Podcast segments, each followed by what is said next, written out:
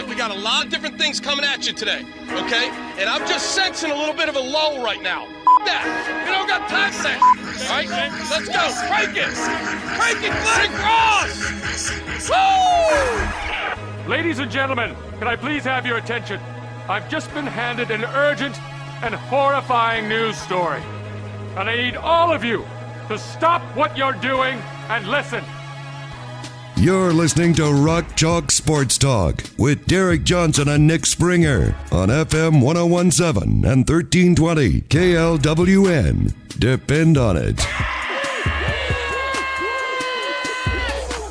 Hey, what's happening? Welcome into another edition of Rock Chalk Sports Talk. We are brought to you by 23rd Street Brewery. I'm Derek Johnson. With me is Nick Springer. I woke up feeling cheesy. It's the coach. yeah, KU was named the uh, the biggest news of all this weekend. KU I woke named up the feeling the cheesiest. What is it? The Cheez-Its National the Team of the Cheez Week. It Bowl National Bowl Team National I don't Team know. of the Week? I don't even know. I Does don't every even bowl care. game- I don't even care. Cheese Its.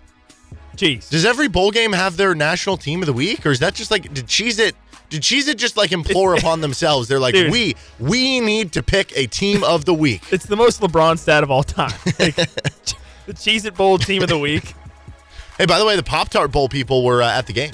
Oh, Saturday. dude, no, I'm dreaming bigger than the Pop Tart Bowl. Mm. Okay, screw the Pop Tart Bowl. Give me the Cotton Bowl. Well, I will say the Give me Pop Tart. Bowl, Pop Tart Bowl used to be like way back. Obviously, it used to be the Cheez It Bowl. The Cheez It Bowl is now like the Orlando Bowl or something, whatever. Uh, the Pop Tart Bowl used to be the Insight Bowl, which was KU's last bowl win. Ah, okay, there you go. And on top of it, Nebraska's like five and three right now. Would that be interesting to you at all? Kansas, Nebraska, Pop-Tart It Pop would Tart be Bowl. because KU would win by a billion. Mm, I mean, Big they would smoke Rule. Nebraska. I think.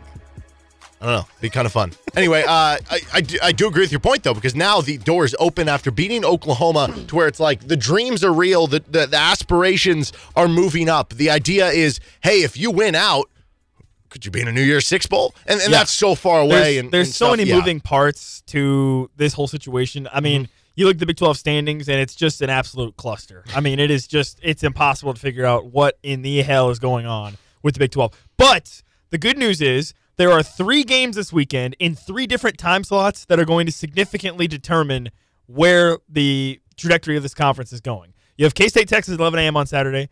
At the 2:30 slot, it's uh, Bedlam, OU and Oklahoma State, and then at six o'clock is KU and Iowa State. So you're going to have three games over three different time slots that are going to really determine the top cream of the crop of uh, of this conference. You are. And it's all set up because you beat Oklahoma, one of the biggest wins in KU's regular season history as a program. Like, yes, there probably are bigger ones, but recently it's up there. I think it's the biggest win in the Lance Leipold era. You're Yeah. bowl eligible. Like, let's not forget Yeah. that. I, I know that. That part's gotten so overlooked. it has because the expectations do become higher, and that's part of winning this game. And and honestly, it's a good thing that that getting bowl eligible becomes overlooked because if you want to sustain yourself as a program, you want that to more so be a footnote of what happens. But you should still celebrate it, and let's celebrate it because they're bowl eligible, and this is the first time they're bowl eligible back to back years since uh, Orange Bowl, the Insight Bowl, uh, the back to back times. They're ranked again. Ranked in the coaches poll, ranked in the AP poll. Yep. College football playoff rankings come out tomorrow. Could see Kansas. I know. I'm like actually excited to like when they unveil the rankings, Dude. I don't care who's one, two, three, and four. I just want to. Is Kansas going to be in the Dude, top twenty-five? I gotta tell you something. I have over the course of the college football playoff, since they've done their stupid Tuesday night release rankings, I've watched that like maybe twice. But you best be believe tomorrow. that my I am going to be so locked in. I'm going to have that on every screen in my house. Yeah, it's watching appointment television. The college football I'm playoff gonna be pumped. rankings. It's gonna be awesome. And so you win the game, thirty-eight to thirty-three. It was a game that like It was. I I don't even know how to describe kind of weird, to be honest. Right? I mean. Yes. Yes. You had a great running game going, well over 200 yards rushing. Devin Neal and Daniel Hishaw, absolute beasts. Uh, a lot of your receivers made big plays on the outside. Uh, Jason Bean comes in clutch. I'll get to some thoughts on Jason Bean because I thought it was also a weird Jason Bean game here in a second. Yeah. Um, I thought the defense was great. I know you give up 33 points. I know you look at it and you're like, well, you almost gave up 300 rushing yards and um, they gave they averaged nine yards per pass, but like I, I thought the defense was was good. Uh, all things considered, you hold Oklahoma to 33, you force three turnovers. Yeah. A lot of those passing numbers actually came on that last drive, kind of in, in garbage time, and a lot of them on that that play that probably could have been offensive pass interference on Dude, them. yeah, that was crap. Honestly, you way. could have gotten a fourth turnover There was some. There was a lot on the play of that they called dead for uh, yes. There was a lot of BS Yeah. calls. I thought The Yes. the Craig Young one. The Craig uh, Young one was terrible because Well, he got I mean, he shoved into- yeah, after the play. Somebody else shoved him. Where's the flag for that? unbelievable. Oh man, And you know, your run defense did struggle. You did have some special teams mistakes. Game filled with turnovers both ways. They had three. Yeah. You had three. Yeah. I mean, listen, a way to win. You can't. Gigantic victory. Uh, you, you, the turnovers is not the reason one team won or lost this game. Which is right? crazy. I- because it I ended up thought- being equal. I thought for sure they had to win the turnover battle to win this game. Yeah, it was it was just a really really weird game. But I will I'll just say this: besides the little spurt from Oklahoma where they got it back to 14-14 and then off the fumbled kickoff made it 21-14, besides that section of the game, the rest of the game I think Kansas was was the better team. Was mm-hmm. was objectively at the very least they were level. And in many areas, they, they were the better team. And you look at Kansas; they left points on the board. They got stopped in the red zone twice. They could have made it even worse. They didn't even score off the fumbled off the fumble that Oklahoma had Yeah. on their kickoff. KU didn't even end up scoring any points off that. If they do that, they, they could have won by a lot more. So besides that little mini spurt from Oklahoma where they kind of got re-energized, uh, and I, I don't know if you watched this part of the broadcast at all. I went back and watched it, and when K when K was up 14-0, there was some Oklahoma some of the veteran leaders on their team that were on their bench and they were getting after themselves like they were they were trying to fire themselves up and that kind of I think got them to, to get going a little bit but then KU they absorbed it they responded and went and went from there so besides that little mini spurt from Oklahoma I think KU mm-hmm. was was arguably the better team for basically the rest of the game Well, I, I think the weather overall was a help for KU. I think it's clear Dillon Gabriel is not a cold weather quarterback. But also, it's weird because I thought the weather delay, like the delay itself, I think the weather itself helped KU. I think the delay actually hurt KU Yeah, because you go bit. into the break, it's 14 7. And I actually thought the delay was going to help KU because I was like, okay, OU had scored. They're around midfield. Maybe this allowed allow them to reset the momentum to where you had it at the beginning of the game. OU took the weather delay momentum and then scored 14 straight after the break to make it 21 straight in total. Yeah. Um, in the end, again, I do think the weather was good for KU. I think it's good, and um, obviously, if you played them again, hypothetically, in the Big 12 championship, which you know that sounds crazy to say, but I guess that's the conversation we're in. Four games away, um, it would be tougher because that would be played in a dome, and and that's the beauty, I guess, for Dillon Gabriel is that. Uh, college football, every big game ever is going to be played in warm weather, whether it's a dome or uh, indoors, at least until maybe Yeah. the college football playoff next year has home games in the quarterfinal round. So uh, I, I don't know. I, I thought what, uh, the weather, like, I guess good, good for KU. Weather was was MVP. I don't, I don't know. Yeah, the weather it, it was good, uh, and I, I think Oklahoma reacted to the weather too in the sense of uh, they ran it. I think they ran they ran it 17 straight times in the first half. I'm pretty sure that was the stat. Uh, so they they clearly understood that hey, with this situation and, and Dillon Gabriel maybe maybe being not as effective in in this type of environment, we need to focus on the ground game, and they did do that, and they were successful. But KU adjusted; they made adjustments, and Kenny Logan and Marvin Grant were coming up, flying to the line of scrimmage a ton in the second half, and they were either making plays or just their presence was resulting in opportunities for other guys to make plays in the run game, and that that proved to be a major adjustment. And and Oklahoma they couldn't adjust back to try to throw the ball more because it just wasn't really working for them, which is crazy to say considering they were the number one passing offense in, the conference heading in. But that that was that was the situation they were in, where you know Kenny Logan was at the line of scrimmage in a in a heartbeat. The ball was snapped and he's at the line of scrimmage looking to make plays, and he wasn't always necessarily getting the tackle, but his his presence, him being there. You know, either altering the runner or changing, you know, how how the blocking scheme is set up with with Kenny Logan flying down like that, and Marvin Grant was making some plays too resulted in a ton of positive plays for Kansas. So kudos to Brian Borland for making the adjustments. You know, the the tempo of Oklahoma never really killed KU that much, except for when they were going in that uh, 14 when they got those quick 14 points. But other than that, KU handled it. Uh, they were explosive. They they looked like I will say this. The KU defense, they, they were they were playing into it with some with some injury stuff. I, I think there was a couple times where maybe you know it was not necessarily a play that needed to be stopped, but I'm all for that because it worked in KU's favor. Yes, it did. Uh, okay, I, I guess let's get to the Jason Bean part of this because Jason Bean delivered in the clutch in the key moment you needed to. right? MF and Bean, baby. he is uh, certainly his legacy, I guess, will be provided from this game, so to speak. But in i- at the same point in time, he did come through, and, and I think that is what matters here. So I, there's a lot of nuance here, and this was the ultimate Jason Bean game. So I want to go through this and have just a quick conversation about this. Okay, so he had two interceptions. The second of which was really bad. It was it was the interception that he threw right to the guy on the screen pass. The first interception, you know, it was it was, it was to kind of a covered guy, but it, it, I don't know, it gets tipped up like whatever. Um, you had some other bad plays too. Like you had the near interception that ended up getting caught by Quentin Skinner. It was tipped twice on the sideline. You had the sliding short of the goal line which they ended up getting bailed out because, well, not bail. I mean, the guy, it, it was the right call. Uh, there was a targeting call, reset the downs, allowed you to get it. If if he would have slid short of the goal line and they get stopped on fourth and one, would have been vilified there. He also missed Trevor Kardell wide open at the end of the first half in the end zone. Ended up having to kick a field goal to make it 21 17. That would have instead made it 21 21. He missed a wide open Luke Grimm on the first two point conversion. Uh, he also had the near interception in the fourth quarter in the end zone when he was about to get sacked and just threw one up into the corner, but he didn't get there. So all those bad things did happen here.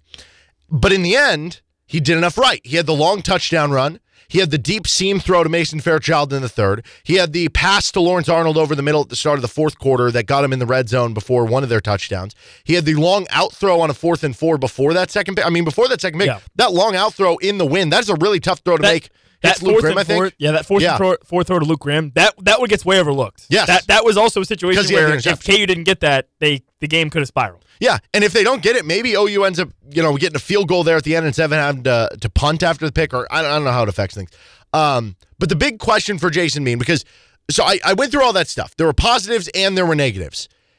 We've seen other games where he's had positives and negatives, but the question was in the key moment, in the big drive, could you get it done? Could you get it done with the game on the line? And credit to the KU defense because they were in the same situation against Oklahoma State. Jason Bean throws an interception against Oklahoma State. It was uh, he gets sacked on the fourth down that, that could have been called offsides. Gives Oklahoma State the ball back. And the KU defense basically needs to get a three and out to get the offense back the ball with as much time as possible to give them one more shot. Well, against Oklahoma State, they had a first down, and then you stopped them to a field goal. So you did get the ball back, but you only had 15 seconds left. This time, the defense held true. And give credit to the defense getting the ball back for the offense with like two minutes left after the uh, touchback on the punt. So the defense deserves credit in all this too. But they gave Jason Bean the shot, and he took advantage. On the fourth down, he's got three pass rushers coming right at him. Three guys. Go rewatch the play. Three guys get through eventually, throws it, finds Lawrence Arnold 20, 25 yards downfield, makes the catch. I went back and I've, I've watched the play a handful of times. It looked like he was the only one who was like open, open. There were a couple other guys that were maybe, maybe they had like a half step, maybe they would have got to the ball. He was the only one that was like open, open, and he happened to find him. So he came up with the biggest play in the biggest moment, and that was a real question um, about this. And, and it's kind of the opposite of the Oklahoma State game when you think of Jason Bean. Like, Bean put up huge numbers in the Oklahoma State game, but he did not come through for you in the clutch moments. And and we've talked about this. The loss wasn't solely on him. They didn't run the ball well in that game. The defense didn't play well in that game. Some calls went against you. Special teams didn't play well. It wasn't because of him. But he put up big stats, but didn't come through in the key moments. In the Oklahoma game, the stats were pedestrian. He was below 50% completion rate, didn't have any passing touchdowns. It was an okay game, but he did come through in the clutch. And so this game, the numbers weren't great, but he did hit the big drive, the big play at the end. So if we have spent so much time criticizing the opposite, we should now applaud that this game was kind of filling that void and it was answering the questions you're talking about. All that to say, it's still a mixed bag performance. If you're evaluating Jason Bean in a vacuum and saying, How was your game? This was not one of the A plus Jason Bean performances. It wasn't a bad performance. It wasn't one of his greatest either. But in the biggest plays, which that is the biggest way we tend to evaluate quarterbacks, whether it's right or wrong. I mean, uh, you know, wins tend to be a quarterback stat, even though they shouldn't be. And um, he delivered. He delivered in the key moments. He delivered on the key play. I think as much as he did, this game was about the other stuff. It was about them running the ball well. It was about the defense playing better. It was about some of the other things they did well. But that's where we were at. It was that we knew those things had to play better for you to beat Oklahoma, and they got you to the ledge. It was up to Jason Bean to make up for the earlier mistakes. It was up to Jason Bean to deliver through with that, and he did. Yeah, I have been one of the staunchest supporters of Jason Bean. I think I've been I've been pro Jason Bean for a long time. I think it's it's it was a blessing that he came back to Kansas. Mason Fairchild talked about it in the post game uh, with Brandon McAnderson. That's the coolest the part of all this, what it means to him. Yeah, yeah, yeah. Mason Fairchild talked about it on the post game with Brandon McAnderson on on uh, during their their radio uh, interview, and And Mason Fairchild basically said, you know, after the after the bowl game against Arkansas, he and some other guys were trying to say, hey, Jason, listen, we're building this. We're building something here. You, you got to come back. You got to come back, man. And and this is exactly why you come back. And like I said, I've been one of his I've been one of his staunchest supporters.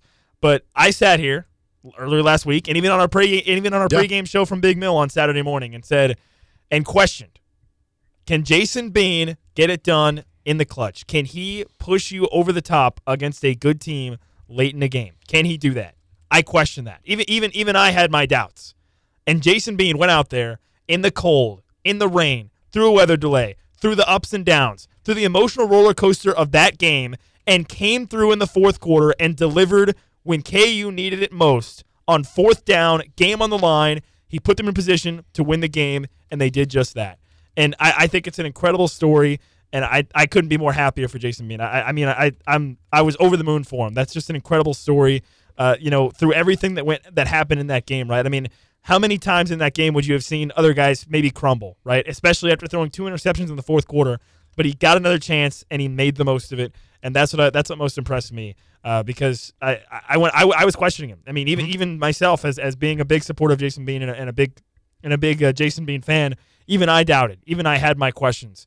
And Jason Bean went out there and on Saturday afternoon at David Booth Kansas Memorial Stadium and silenced the doubters and went out and helped KU get their biggest home win, their first top 10 home win since 1984, their biggest home win probably since then, to be quite honest. Yeah. And now KU's 6 and 2 and in position to legitimately have a discussion about making a run nine, ten wins, and maybe even playing for a Big 12 championship. Yeah, and so this this game, it almost you know it doesn't change my thoughts on Jason Bean. I've thought all the way through that he was a good, not great Big Twelve quarterback. That's how I still feel coming out of this because there still were the ups and downs. But now we do have the answer to that question about him coming through in the clutch that we know he can do it. And and again, that's that's the big difference when you look at the Oklahoma State loss two weeks ago versus this one. uh, The Jason Bean performance, the, the stats are worse this game than the Oklahoma State. Well, why'd they win the game? Defense played a lot better. Uh, why'd they win the game? Running game was a lot better. You only had 91 rushing yards against Oklahoma State. Are are you are you comfortable enough after seeing the Oklahoma game and, and seeing how they've done every other game besides Oklahoma State, saying that the Oklahoma State game is probably going to just be a blip on the radar in terms of the running attack, and being a down game? Like maybe there's Yeah, one other game along the way, attack, but yeah. that'll more so be like the Yeah, I the think so. rarity, I guess. Yeah, I mean, because KU, listen, there were times where they imposed their will on Oklahoma in that game. So, yeah, I, I think Oklahoma State probably, and listen, what type of defense does Oklahoma State run? They run that 3 3 5 Yep. multiple type defense. And that seems to be maybe a little bit of the kryptonite of the KU offensive line and of the KU run game a little bit. Uh, eh, because they've, as that's you said, what OU does too. I mean, uh, not the not, same, not but that, they're, they're more that extent. They, they are more, more of like multiple, a though. four-two-five. They so are it's more different. multiple. It's different, but it's similar in that they're multiple. Yes. Yeah, they are more of a multiple defense. But yeah, Oklahoma State runs that type, and and listen, Iowa State they run a similar defense, I think, still. So that could present some challenges this upcoming weekend. But but yeah, man, uh, a fantastic win for Jason Bean. Um, like I said, I, I couldn't be happier for him, and I'm I'm just so so excited because uh, if KU doesn't win this game, man, I, I would I would feel terrible because I mean, I rightly or wrongly, Jason Bean would have probably ended up shouldering a lot of the credit for for a loss, and so I think to to what your point, what said earlier is he should be he should be getting a lot of the flowers now for the win. Mm-hmm. He should be getting a lot of the credit for the win because he was definitely a big part of that, and you absolutely needed him to come up clutch multiple times in the fourth quarter. Sure, did he make some mistakes? Yes, but in the end, he rose from the ashes of those mistakes and drove Kansas down and got them in position to win the game, and KU did just that, getting the win. Well, uh, certainly it was a fun one for KU, and uh, I, I guess this is more of a radio conversation. It doesn't matter as much now; they won the game, uh, I guess. Whatever. But uh, did you have any thoughts uh, on should Devin Neal have slid at the one yard line at the end of the game? So, so KU obviously, uh, just to recap here. So KU's down 33-32, Yep, 55 seconds. They're, like the nine, something like that. They run HB dive. Devin Neal takes it in. And Oddly enough, Oklahoma's one OU defense- player does try to tackle him. One guy around did, his but everybody else, Yeah, and the safety's completely like- laid down. He's like shaking his hands, like, no, Yes, no, no. They literally they they Yeah. parted they parted like the Red Sea. Except they for the were one guy. they were not one even guy trying. did not on the same memo. they were not Yeah. even attempting to do anything remotely close to playing football in that Yes. moment. And so Devin Neal goes in and gets the touchdown. You go up five, you go for two, you don't get the two point conversion. Did you think they should have, from a game management perspective, and by the way, at the time, OU had two timeouts with the 55 seconds. Should Devin Neal have gone down at the one yard line and you run more clock, kick a field goal, or maybe try to score a touchdown on a later play? Man, or did I- you agree with that? I don't know. I mean, What to be quite honest with you, I don't know. I mean, uh, to be quite honest with you, at the college level, I think you just score. Honestly, I think you just go score. I mean, why not? Just go score. Because you just you never know what's going to happen. Crazy things can happen, right? You've got you've got you've got college kids out there, right? I mean, you, you know, you never know. You could have all kinds of crazy stuff that could happen in, in those types of situations. So honestly, I'm okay, I'm okay with just going and scoring. Just go score. Just go Yeah. score. Just take the lead. Whatever. For what it's worth, I'm on the same page as you. Uh, here's why. Because like at the NFL level, I would maybe say no, go down. But Mm-hmm. in college, man, when you just you never know the emotions of the game, you know, bad snaps. Plus, it's rainy weather. You just you just you just if you have guaranteed points, I think you take them at the college level. Well, here's here's why too, because I do agree with you. Part of it is the college thing that weird things happen in college, and Yes. you, you know, uh, they're not to your point professionals where they execute the simplest stuff and make it look so easy all the time. But beyond that, so let's say Devin Neal goes goes down at the one yard line. OU burns a timeout. Now there's 55 seconds. They'd still have one timeout left. What are you doing on the next play? Are you trying to score then on the next play? Because OU didn't use their final timeout until there was three seconds left after an incompletion. They didn't even need to use it. Yeah. So There was a lot of head scratching coach Yeah. decisions in the game. but, but theoretically, my point is, if it only if you're just scoring the next play, it doesn't actually change anything with the game. Now, if you're if you're saying, okay, well, we're going to make them burn the first time out, we're down at the one. Now it's second and goal at the one. They only have one timeout left, which again, they really only basically used one of their final two, even though they did exhaust both. Okay, then are you basically kneeling on on second down and you're making it third and one, and now they're out of timeouts?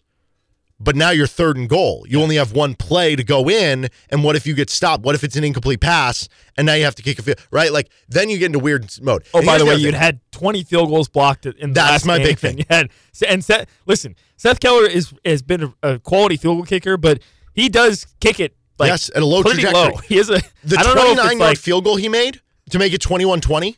That thing was like that thing was know. like me chipping onto the green from the fringe. I don't know if it's like his style or, or however Yeah. you know whatever it is, but Low just- trajectory. Yeah, So there was that one. There was, as you mentioned, Oklahoma State PAT block. he also missed the 42 yard earlier. There was UCF PAT blocked, returned for two points. There was against forgot- UCF. I, I totally forgot about that There one. was against UCF. There was the bad snap that they had to end up trying to scramble and throw it.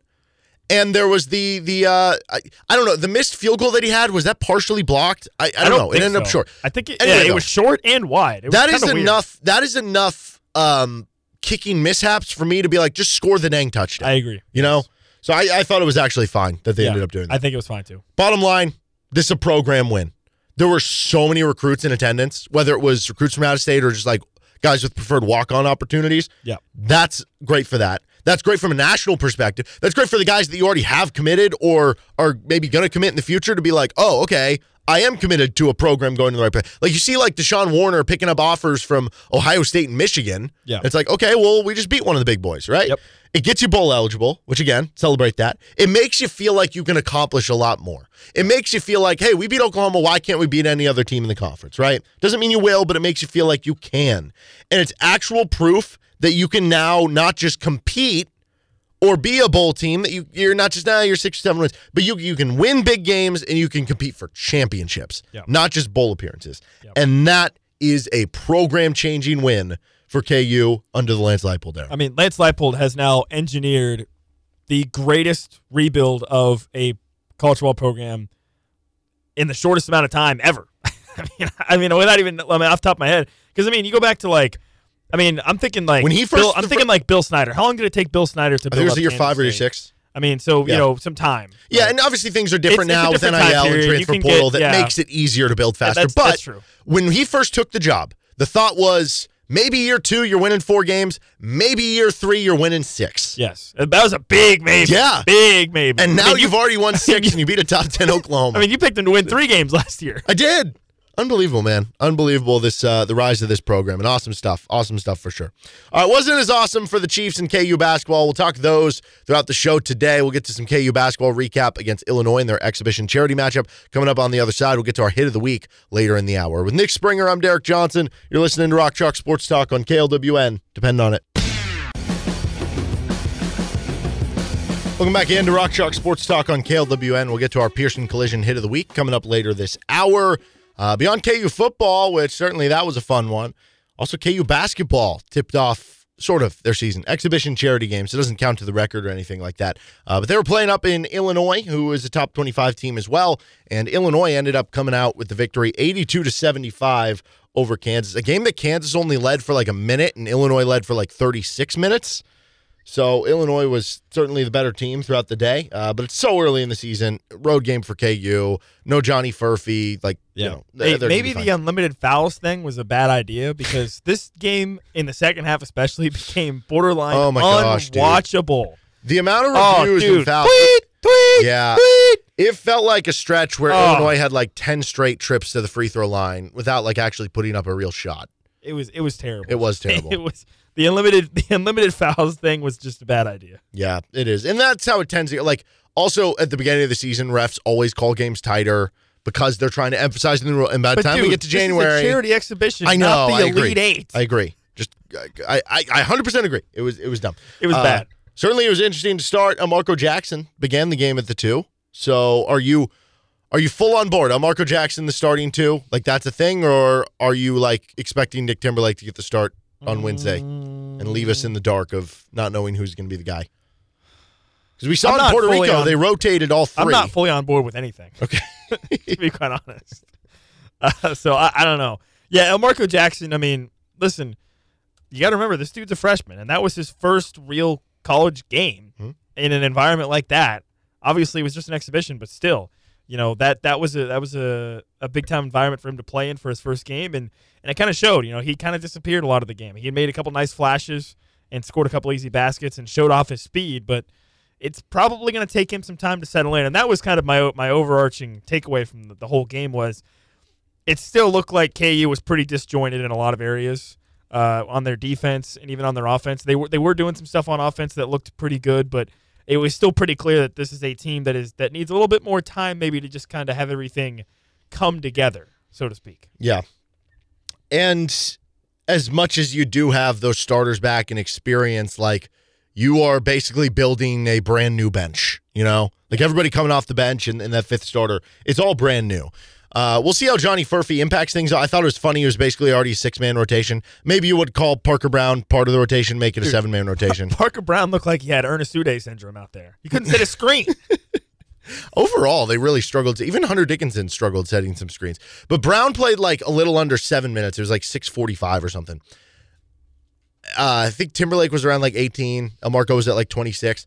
Um, nobody like everybody else was like like even in a charity scrimmage game, Jamari McDowell was playing three forty five, and Zach Clemence playing two minutes, and Hey, so I. I, Bill I. Self says you play to win the game. I guess so. Well, okay, we we don't know like with Johnny Furphy how much the injury is going to impact him. It's it's shin splints. Um, Which, by the way, Yeah. that just sounds terrible. it I've had them before. They suck. It Uh, sounds horrible. but his are like severe supposedly. But if he comes back, the way that it seems like Nick Timberlake has not earned the Bill Self trust tree trust Is he in circle yet. He's not in the circle. I don't think he's in the circle yet. And the way that on Marco Jackson, he didn't have a ton of production because he's a young freshman. And again, to your point, first collegiate game. I remember Josh Jackson, his first exhibition game against one of the MIAA schools they play was like really bad. Ended up having a great season. Yeah. Now, obviously, Well, you know, disavow. And it's Uh, tough because you know Grady Dick obviously in right away in the Champions Classic proved that he was going to be somebody Right. who was going to be relied on. So that kind of maybe skews it. But But you know, also, like you is- heard stuff over the summer about Grady Dick like not doing well in the summer stuff. yeah, So much so that Bill Self thought he was going to be a two and done. Yeah. So I, I think it happened. Like with freshmen, it it, it, It goes just- like that. yeah, it'll Like, just yeah, it it'll just click clicks one one Yep. game, right? And Yep. that could happen this next game from Marco Jackson. It just might. But maybe that happens for Johnny Furphy to where hey that that spot's open. Maybe Furphy ends up being the starting two. I don't know. at six nine. I don't know. Gives you more flex. I guess technically McCullar would be the two then, and he'd be the Yeah, three. I guess. I don't know. Um, I did think the best they looked was when McCullar was at the four, but unfortunately, that's not going to be their primary lineup this year. You're going to have to figure out a way where, like, this is one of those years where it feels like KU's five best players being on the court is not necessarily their five. Like, it's going to be a more clunky lineup that way. yeah, well, I was watching the game with a friend, and my friend suggested that uh, KU's lineup would be great in 1970 when there was no three point line, which could be true. Yeah. which could be true. the KJ Adams three did did not look not look so hot. I Yeah. thought it looked better in Puerto Rico. We'll see. We'll see. Maybe he's Yeah. going up on Wednesday. my I had two big takeaways really. Uh, besides the whole needing to gel, more time to gel thing, which makes sense. It's it's it's we're not even in November yet, so that makes sense. And you got a lot of new players. Uh, my first my first big takeaway was that Kevin McCullar is poised to maybe potentially have that Jalen Wilson esque season. Uh, maybe not necessarily from a statistical standpoint. I don't know that he's I don't know that he's polished enough or, or as as an offensive. The ball's going to go to Hunter so much. Yeah, and also there's going to be a lot more. Uh, he's probably not going to have it there, but from a leadership standpoint, I think he definitely could uh, could and seems like he will step into that role because he seems to be that guy to take that that torch, right? You know, we all know about Dajuan Harris and how he just has a different leadership style. That's just you know he he's not going to be a real vocal guy. And last year we heard a lot about Jalen Wilson being that guy, and this year it seems like Kevin McCullar could be that guy in terms of you know being a vocal leader and also demonstrating that on the court as well for KU. The other big takeaway was and I started thinking more about this. You know, Hunter Dickinson, I was trying to think of a right adjective to describe his game against Illinois. And like I, I don't know, underwhelming feels too strong because he went 22 and 9, but Yeah. I, I don't know. I guess when you have a player like that where the expectations are so sky high, the the recruitment was so much highly covered and highly speculated upon. Number one player, obviously in the transfer portal. It's almost hard to sort of gauge the expectations for for what he's. You're supposed to be. expecting him to look like the most dominant Yes. player in college Yes, basketball, basically. to be like the Yeah. national player of the year right off the bat. And it was like he was good, but Yeah, he wasn't. yeah, He, he started slow. yeah. I think he was just tight. I mean, there's there's the Illinois stuff in the past, playing for KU there. Um, like you yeah. said, he still Dude, ended up the crowd was on him early. They were, and that's a tough place to be in a charity exhibition game. Yeah, But don't so you I don't know. is is that almost a good sign?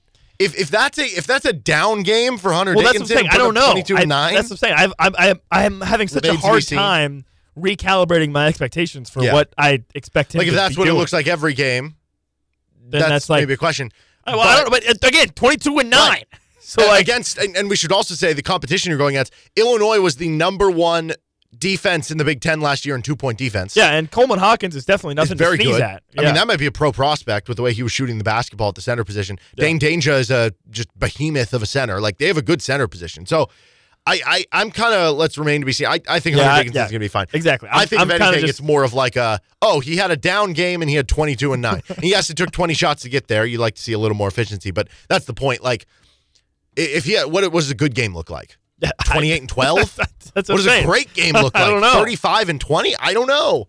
It's pretty crazy. But yeah, I'm, uh, Kevin McCullar was really good, to your point. I, I also thought KJ Adams looked really good. I thought KJ did a really good job of knowing when to cut, finding the openings. Um, the The two man game with him and Hunter Dickinson looked Yes. really good. At and he was he was able to take advantage of that. There there was the one time where he had the offensive rebound just fighting through, uh, kind of overpowering a smaller guy since he's Yeah. playing more of a perimeter spot now and, and getting the offensive putback. He had three assists in the game, so you saw some of his passing ability. Um, of course, there are concerns with with the spacing and the shooting and stuff for KU, and part of that's going to be playing the two of them next to each other. Yeah, but I mean, yeah, listen, we kept trying to do the math on calculating how KU was going to get to 23 point te- attempts per game. Well, guess what? at twelve, At 12. That's such a low. So that's number. how you do the math. You just Such take away number. eight. Dude, that's such a low number too, especially when you think about it being an exhibition charity game where it's like you have all the green light in the world. Well, theoretically, Maybe. I mean, probably not, but theoretically, Bill Self might give yeah. you the quick hook if you do that. Yeah, um, But I, I don't. I mean, I don't know. I mean, maybe maybe we we need to also readjust our thoughts on KU shooting threes. I mean, instead of. 20 a game, what if it's only 15 or 16 a game? wouldn't that be bad? I don't know. I, I don't know. I think maybe. I mean, on its face, yes. But if Hunter Dickinson is you know a 60 to 70 percent field goal shooter and he's putting up 15 to 20 shots a game, maybe it's not that bad. I don't. I don't know. I don't Honestly, know. a lack of shooting scares me more in the NCAA tournament than it does over the course of the season. Yeah. We've seen teams have great years all the time where it's like, ah, but they're only shooting 32% from three. But you would power their way through. But then in the tournament, you get Purdue. They just stack the paint against Zach Edey and nobody can hit a shot on the outside and you have a billion turnovers against Fairleigh Dickinson. That's the scare. no, I. So, like, I, I don't Yeah, want to overreact to But the also, game like- I don't think it's a big deal. But that was a question coming into the game, and it was backed up in the game. The lack I'll- of shooting. I'll push it a little bit back and say, you know, I don't think it should be like you need to hit a quota of X number of three point attempts per game because if you're that. not a good three point shooting team, shooting a bunch of threes that doesn't equal No, you're right. good. Play to your strength, right? Like, what's going to be if you shoot 50% on twos, that's equivalent to shooting 33% on threes, just in terms of the points per shot. So, theoretically, if your average team is shooting, or if you're as a team shooting 33% from three, but you're shooting 55% from two, you should take more twos than Probably threes. fine. The problem you run into is that if you face a team where That's they shooting forty percent from three and Well, chucking it. That too, because then you get into the the math game. But the problem you get into is that if a team goes, "Hey, they're shooting much better from two from three. Why don't we stack the paint and make them shoot threes? And then you're like, "Oh no, what do we do?" I don't know how many plus shooters this team has. I think Nick Timberlake is one, but how much is he going to play? Like I said, I, I don't know that he's in the, the Bill Self Trust circle yet. He might only play 15 minutes. They'll self circle of trust. You I got to trademark Yeah. that, by the way. I know we do. Um, like Kevin McCullar, I thought the three point shot looked good. He went two for three, but outside of him, they went one for nine. Yeah. Is Johnny Furphy going to be a good three point shooter? How many can you draw up for Nick Timberlake? Like, I'll just tell you where this. the I mean, going to come? if Hunter Tim- if if I almost said Hunter Timberlake, if if Nick Timberlake can't doesn't make a single three for a whole game, that's bad. That's And really bad. Isn't that a big problem that you're so reliant on one guy to shoot threes? well, I, yes. I, I, I don't Kind know. of problem they ran into Yeah. last year with Grady Dick. It was No, like if Grady Dick wasn't but- hitting threes, nobody's hitting But threes. uh, Jalen Wilson offset that because he ended up being a pretty. Yes. He ended up being. I'll say this: Jalen Wilson offset that by being a clutch three point shooter. He wasn't necessarily like a great percentage wise. I mean, I think he ended up right around thirty four percent. yeah. uh, which is not But which is high volume. average, Yeah. on high volume. But most, but more importantly, it felt like Jalen Wilson was fifty percent on clutch threes. I just Right? don't know if they have enough shooting. It's a worry. And the lack of depth. I mean, they got four bench points in a charity exhibition game. So, I mean, big picture, like they're fine. Um, Yes, they lost type uh, from what we heard. They 30 lost in a secret scrimmage last year to Illinois. Yep, They ended up being a one seed. thirty and four. And had Bill Self been healthy to coach in the NCAA tournament, I'd like to think they beat Arkansas. Yeah, Maybe they give UConn a game. Worst case, if you're a Sweet 16 team that got a one seed that lost to the national title winner, like there's been worse seasons. You won the Big 12 last year in Yeah. as good of a Big 12 as there was. Like you were fine last year. And, and here's another reality check. Even if you do end up being the number one team in the country, you think they're going undefeated? I don't. And guess what? If you get a one seed, you're probably going to lose five or six times. and guess what? A lot of those losses are going to probably be on the road against top 25 opponents yep. by seven to 10 points. And guess what happened in this one? He lost by seven points on the road against a top 25 team that's ranked 19th in the country on KenPom. And for my money, honestly, They look- watching they the talent, they that looked a might lot be a top better. 15 team. They looked a lot better than twenty five. You could convince me they're going to win the. Well, I don't know. Purdue's going to be really good. Michigan State's going to be really good. I don't think they're going to win the Big Ten. no, probably not. But you could convince They me they're going to be a better- top four seed in the They, NCAA they look tournament. better than number twenty five. So if you're saying you were playing a Sweet 16 type of game on the road in your first game when things are clunky and you have a bunch of new players and they have a bunch of experienced players and you had a bad game and you lost by seven, big whoop. Fine. They'll be fine. Everybody, relax. Calm down. Everybody loves you. Calm down. You tell someone calm down, people love that. So uh, yeah, calm down.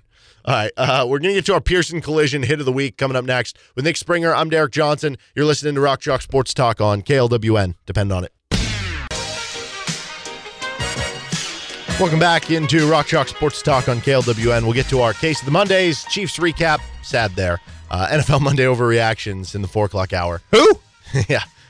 Uh, if it, it was almost like we get those questions sometimes on KU mailbag. Where it's like, would you sacrifice Yeah. the Chiefs getting blasted by the Broncos if KU beats Oklahoma? Yes. Yes, I And that's would. what happened. That's, That's what happened. exactly what weekend. Yeah, and I agree. I I would you know that that I would I would take the trade off of Chiefs losing to the Broncos and KU Yes. basketball losing an exhibition game for Yes. For this. So dude, uh, who the hell cares? Well, we It's did the- have the question. Broncos. we had the question that it said, "Would you take Kansas losing?" Although I think it was by thirty, uh, losing the exhibition to Illinois, and then also losing the exhibition to Fort Hays State Yep. to beat Oklahoma. We're half of the way there. yeah. Have you thought about that? What I if have it not thought about Fort. Hays State? what if unknowingly you made a deal and you just don't even realize it? I, I I don't I don't I mean I s- that I assumed I picked that in the answer to the mailbag question. I think you did. Yeah. Yeah. I don't know, man. Honestly, with the way people reacted to KU losing against Illinois by seven, I now I'm starting to think I don't if KU loses to Fort Hays State, I don't know. The overreactions Allen will be plenty. get burned down. Yeah, there will be. Uh, we have our uh, hit of the week brought to you by Pearson Collision. Just like you, Pearson Collision loves to celebrate a great hit in KU football. But in your car, not so much. Quality work, every job, Pearson Collision in Lawrence. Uh, so options for this week, ones that come to mind. How I mean, this is the one that immediately came to mind for me. When I think big hit of the week, I think of the most vicious hit that maybe we have ever seen. Craig Young knocking Drake Stoops out of bounds. dude. Earned a 15 yard penalty. don't Just an absolute vicious, don't even maniacal, horrendous, eye That was the- shuddering hit. that was legitimately the worst call I've ever seen in my entire life. And I know I say that every single week. Every single week I come in here on Monday and I say, "Did you see that? That was the worst call." Maybe we should have worst call of the week. This With this was the worst call of my entire life I've ever seen. I rewatched it so many times, and, and every time I'm like, wait, what's what's going on here? He just Yes. like, ushers him out of bounds. Well, he lets go. okay. He doesn't. I don't, And I again, don't even I know. He doesn't. Even. Drake Stoops doesn't even fall over. I mentioned this earlier. What drives me insane is Craig Young got shoved afterwards by somebody else. What, what what what's going on there? Dude, that was so weird. Oh, So weird. Urgh. Uh, so obviously, that's not a real option. Uh, this is probably going to be the one, but I have a couple other options just to throw out there. Okay. By the way, there was one play that was a like quick little screenplay to Drake Stoops. I forget which corner it was. Almost smashed him, but he just had like a little sidestep to get by him. But it's the JB Brown hit on the play. It was Farouk running the ball for Oklahoma, and JB Brown just levels him. He fumbles the ball. Yeah. It was a uh, run play late in the third quarter. Yep. Very next play was the play that Jason Bean has the untouched rushing touchdown. Where if you want to rewatch that one, look at the angle of the safety where it's like, oh, the safety's going to get him, and then he just runs right by him, and it's not even close. Jason Bean running is fun. It is fun when he gets out in the open field like that. Uh, but JB Brown set it up with the forced fumble, and I'm so glad, man. I've been on the JB Brown hype train all season long. For him to make a big play like that in the OU game, dude is just a ball player. Yeah. He will smack you. And it led to a fumble and a very important play. The KU defense. Turns out physicality in football matters. The? KU defense has some dogs. Yes, they it do. starts with JB Brown, and yeah, I think this is the best play because it is. It was a big hit. It forced a turnover. It led directly to Yeah. a touchdown. A touchdown that gave you the lead at, the, at that point in the game, late in the, late in the third quarter. I think this is a slam dunk.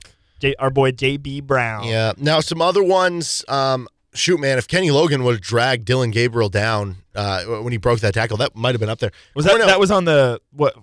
it was was it fourth and goal? It was. It would have been goal. second and goal, so it would have made a third Okay, and goal. okay, okay, okay. Um, there was honestly the hit by Austin Booker when Dillon Gabriel was throwing on the fourth and three in the first quarter. That was a good one. That was a good one. Also, uh, in the fourth quarter, late, remember they rushed three, and it was Jeremy Robinson, I think, who who hits Dillon Gabriel as he's trying to throw, and that eliminated. Are talking about, like- their- yeah, there was four they, when there was the like ten seconds game? left in the game. Uh-huh. Yeah, I they thought- rushed three, and Yes. it was it was Robinson with eight seconds. It was Jeremy Robinson Yes. who hits him, and then and they he have the smashed yes. him as he was throwing, and it, that resulted in an incomplete pass. Yes. no no throw there. And then it was Austin Booker who had the near pressure on the last play of the game, even though he got the throw off. But yes, Jeremy Robinson, that one should go up there. Uh, Cornell Wheeler, it wasn't a huge hit, but Cornell Wheeler making a tackle on the third down and long for OU to make it fourth down with 2.15 left. And eventually they get the, uh, the, the false start or whatever, have to punt the ball away. Uh, how about that? On the punt, the ball goes into the end zone. How about the hit of the ball hitting the turf so hard that it pops into the end zone and gives you a touchback instead of being pinned inside your five?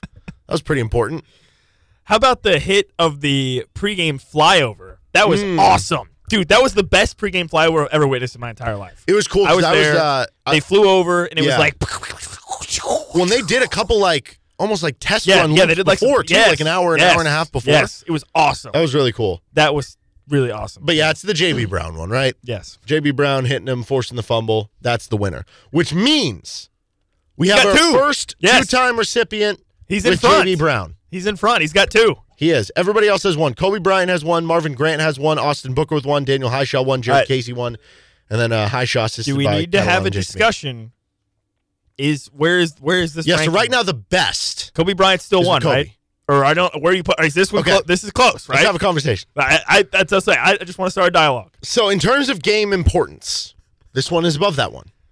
Top ten team at home. I mean, a top ten win. Oklahoma. Last time you're playing them, I think so. Yes, dude. Come on, the OU win is more important than the BYU win. But we that really need to that? from Kobe. I know, I know. I'm just saying. Um, in its own, you beat Oklahoma by five. You beat BYU by eleven. So theoretically, this one had more value to the win. Both big hits. Kobe's probably Kobe's bigger. hit was bigger. Kobe also picked up the fumble I mean, dude, and ran it for a in like a missile. I think it is still Kobe Bryant, I think so too. but I would argue the JB Brown one is number two for the I season. think yes, I think so too. That's fair. I don't know, man. Dude, Daniel Hishaw trucking that guy. That fun, too. That Yeah. low key might be number. That was most disrespectful of the year, for sure. There. So uh, JB Brown wins it. That is our hit of the week brought to you by Pearson Collision. Pearson knows accidents happen, understands the stress and pressure. Pearson embodies trusted, experience, meticulous repair, and they work with your insurance. Pearson Collision Repair, 7th in Connecticut in Lawrence. One hour down, two to go. Case of the Mondays next. This is RCST on KLWN. Depend on it. Tough getting out of bed this morning after your weekend long bender? I gotta get out of here. I think I'm gonna lose it. Uh oh. Sounds like somebody's got a case of the Mondays. Instead of focusing on Monday, it's time to rehash the glory days of the weekend that was right now on Rock Chalk Sports Talk. You're freaking me out, man. I got a massive headache. Okay, let's just calm down. How much does it calm down? Look around you. With Derek Johnson, When you come in on Monday and you're not feeling real well, does anyone ever say to you, sounds like someone has a case of the Mondays? No. No, man. Four o'clock on your Monday. Time for Case of the Mondays. Who is having a case of the Mondays today? Nick is having a case of the Mondays from Rock Chalk Pickahawk, that's for sure. Uh, so yeah, dude, this we- new yeah. format is brutal. We went back to the OG rules, which was uh, one point for every point, two for rebounds, assists, three for blocks and steals, and you lose a point for every minute played. So you're trying to find the most efficient guys, basically. And defense really matters here. Uh, Nick took Hunter Dickinson first, who had the most points. He had 11 in this format. Uh, but KJ Adams got you negative eight. Uh, Marco Jackson had negative 16. Bad. And Nick Timberlake had negative four. Terrible. So you ended up with negative 17 points. I didn't do like super well. I only had seven Dude, points. long gone are the days where we used to score 100 points. It's like 90 to 80. uh, Kevin McCullar got eight. Dajuan Harris got two. Parker Braun got negative two. Michael Jankovic got negative one. So I ended up winning seven to negative 17. These are more like football score. Well, you can't get negative, but Dude, imagine. Imagine if you okay. Imagine if you got a safety instead of the other team getting two points, you lose two points. Who says no? I guess what's really the difference if you think about it? That's what I'm saying. Either way, it's two points. well, okay. What about this? You miss a field goal, you lose three points. Oh, So if you ma- if you make it, you get three. If you miss it, you lose. at that point, I feel like coaches would, or at least to be smart to, not kick field goals. Always go for fourth and shorts. Like if it's fourth and 12, whatever. If it's a short field goal, the risk is too much. Think about it. Worst case, you don't convert a fourth down, zero points. You miss a field goal, negative three. Certainly make people go for fourth downs more. That'd be interesting. That's true. Yeah, it would force coaches instead of being soft, they would be forced to. Mm-hmm. Yeah. Or you would think. I don't know. All right, well, uh, I'm off to a 1 0 start in uh, Yeah, bad. Big Hawk. Very So Good bad. for me. Good for me. Bad, bad case of the Mondays for me. Uh, more case of the Mondays here. Stewart Mandel is having a case of the Mondays. Dude, this The Athletic. clown goes out and is like, "How can I write the most annoying, stupid column after KU beats Oklahoma? What, what, what, what's, what angle can I take here that would just be just the most absurd, stupid angle? Oh, I know. Lance Leipold is going to leave Kansas for Michigan State, Northwestern. How could any possible coach at the University of Kansas pass up any Big Ten job in the new And you mentioned football landscape? Northwestern. Yes. Which like that's the one where it's like, okay, if you took Michigan State, like it's understandable. They probably throw a lot of money. I, like I it's been a almost good didn't even football want to school. give this man the, the time of Northwestern. day. Why would he take uh, the Northwestern job?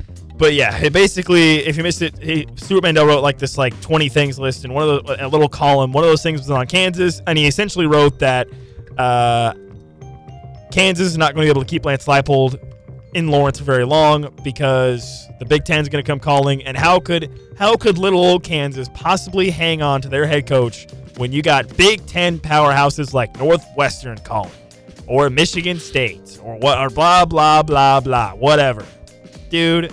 Like, just why can't you just be normal and just be like, hey, big win for Kansas over Oklahoma. This is pretty cool.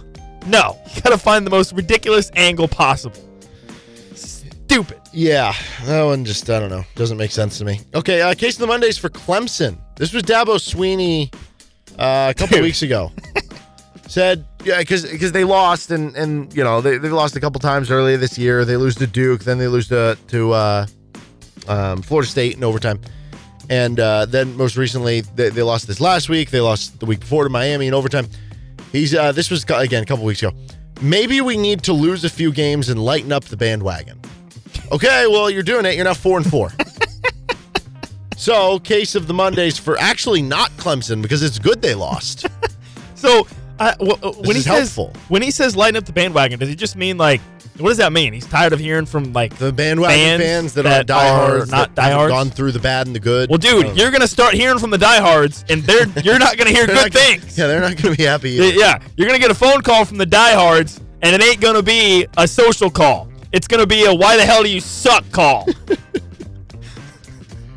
Well, and listen, I could not be happier for for DJU, DJ Uiagalelei. He's gone to Oregon State. They're in the top well. 15. They're, which they're by great. the way, did you see what happened in that game? I- I'm going to bring that up now. Case of the Mondays for Oregon State.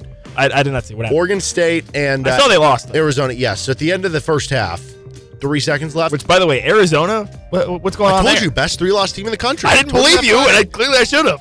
Anyway, um, Oregon State has the ball. It was like a 35 to 40 yard field goal Okay.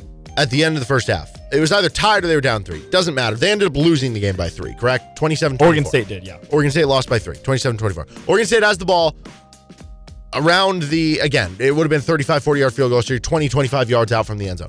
Three seconds left. They faked the kick. Oh, I did see that. And the, the it wasn't even like a fake kick throw. It was the kicker just ran. kicker actually had a pretty good run, but No, I he did- stopped at like the 10 yard line. I did actually see that. Turns out, if they would have just kicked the field goal, would have been tied. Not if you miss it and you lose three points. You were lost by six I guess so. And you You're lost by six. really been screwed. Uh, anyway, uh, Case of the Mondays forever thinking Cooper Flagg was not going to go to Duke. Yeah. Turns out the number one prospect in the country who's really good and is white is going to Duke. Who Yeah. Yeah. Turns out he's going to Duke. Uh, by the way, do you think it was? Did, you find it weird that they announced this commitment at like 8 a.m. this morning? That was a little weird, Like, yeah. What's up with that? Hmm. I don't Brian know. Windhorst meme? Yeah. What's going on there? That's a little weird. But yeah, uh, Kansas was on him a little bit. Then he canceled his late night in the fog visit, and at that point, it was like, well, okay, thanks, thanks for coming out. Duke backed up, backed up the Brinks truck or whatever, I'm sure. And uh, yeah, but again, to your point, was there ever really a question of Cooper Flagg going to play for Duke? Probably not. So, listen, Jon Scheyer, low key kind of cooking, low key.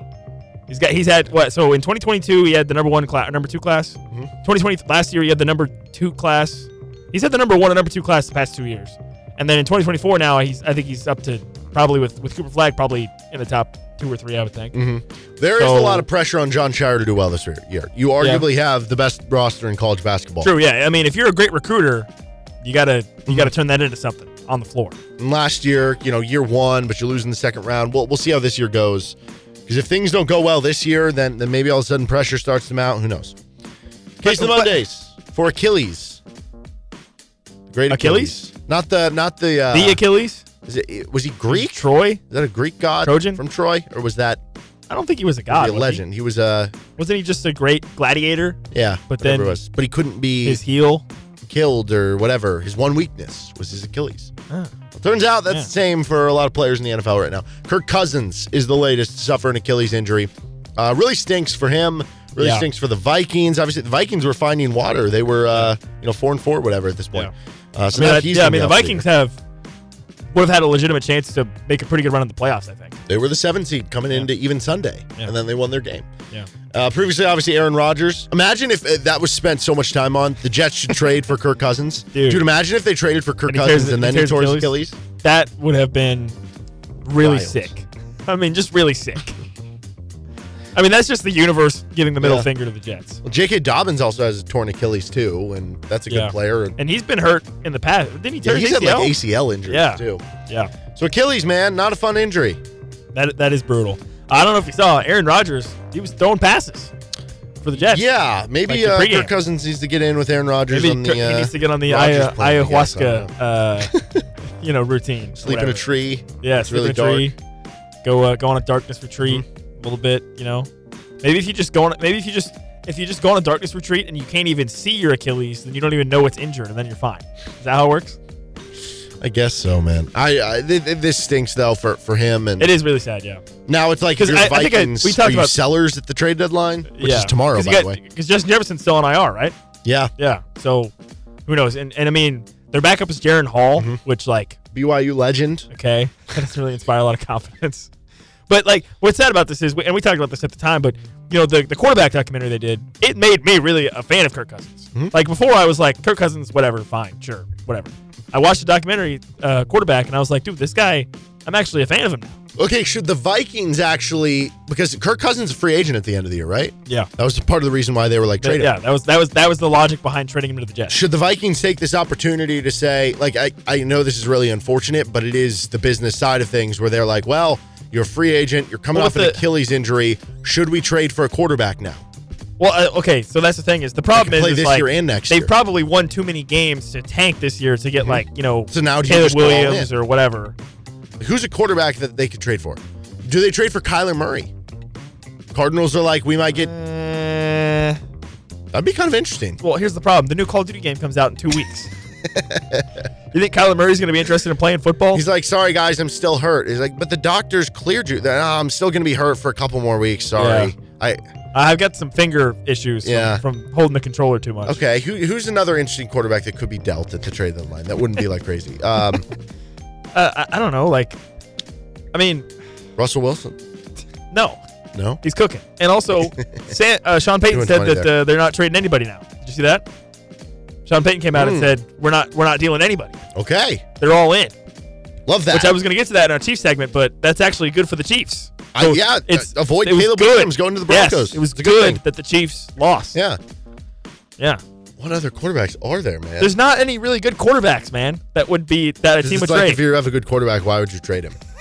That's part of the problem. Dude, the NFL trade deadline always stinks. We always talk about like, oh, this player's available and that player's available. Yeah. But they're not actually ever available and they never get traded. All that happens is some like random corner gets traded for like a fifth round pick. and that's probably all that's going to happen tomorrow. yeah, because I don't know. I mean, So case I of mean, Mondays for NFL trade Are the hype. Saints trading Derek Carr? No, that they would got be him. Dude, Taysom Hill kept coming in and doing good things against the Okay, so then trade for Taysom Hill. Trade, trade That's for what they Taysom should Hill. do. Trade for Taysom Hill. They only had they had no And rushing touchdowns Run coming in this past quarterback weekend. power. Helps their uh, every other too. every Yeah. other play. I like that. I like that a lot. No, Uh, don't do that. Colorado football. They have now all of a sudden started to take a skid. They're four and four. Their schedule is brutal to finish out the year. I don't even know if they're going to make Dude, a bowl game. I saw a tweet from somebody that said Colorado had their Linsanity run. Yeah, the first two weeks of the year. Yeah. it's kind of true. But this is their final games because they're four and four right now. Yeah, no, their schedule's terrible because they, They still have- have to play. They still have to play Oregon State. Number sixteen, Oregon State this Yep, week. Yep. Actually, yeah, yeah, this Saturday. Yep. Uh, then Arizona. Oop. L. Like I said, you just said greatest three loss team of all in the time. country. Um, at Washington State, L. and then at Utah. Oh. They L. have to win two of those. No, they're gonna go four and eight. I think they'll win one. I don't know which one. I'll just like take the numbers on. But even then, like you don't make it in at that point. Well, beyond that, they lost to UCLA 28 to 16 on Saturday, and apparently a bunch of their players' jewelry that they that like players left in the locker room and stuff before dressing up for the game and everything was stolen out of their locker rooms. Yeah, that's messed up.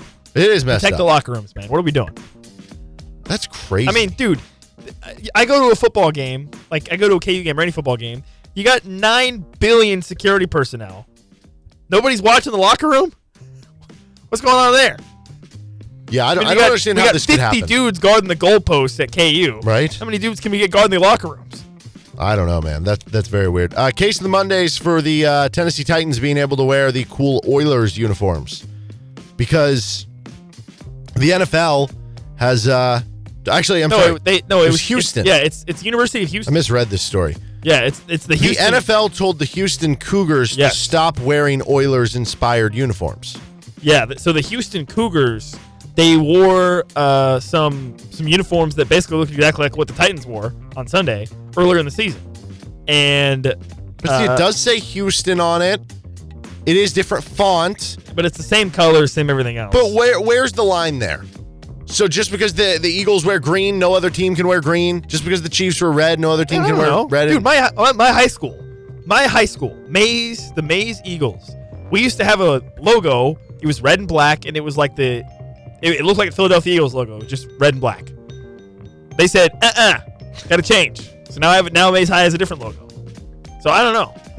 I think they could just say, why can't we just, you know, they're different. They don't have the actual like Oiler logo on But it. dude, if you're Houston, do you really want to spend the time Probably not. and waste the money of getting lawyers to go in there and explain like, oh, actually, it's not exactly the same. yeah, probably. Like, it isn't even is it even worth it? You're probably right.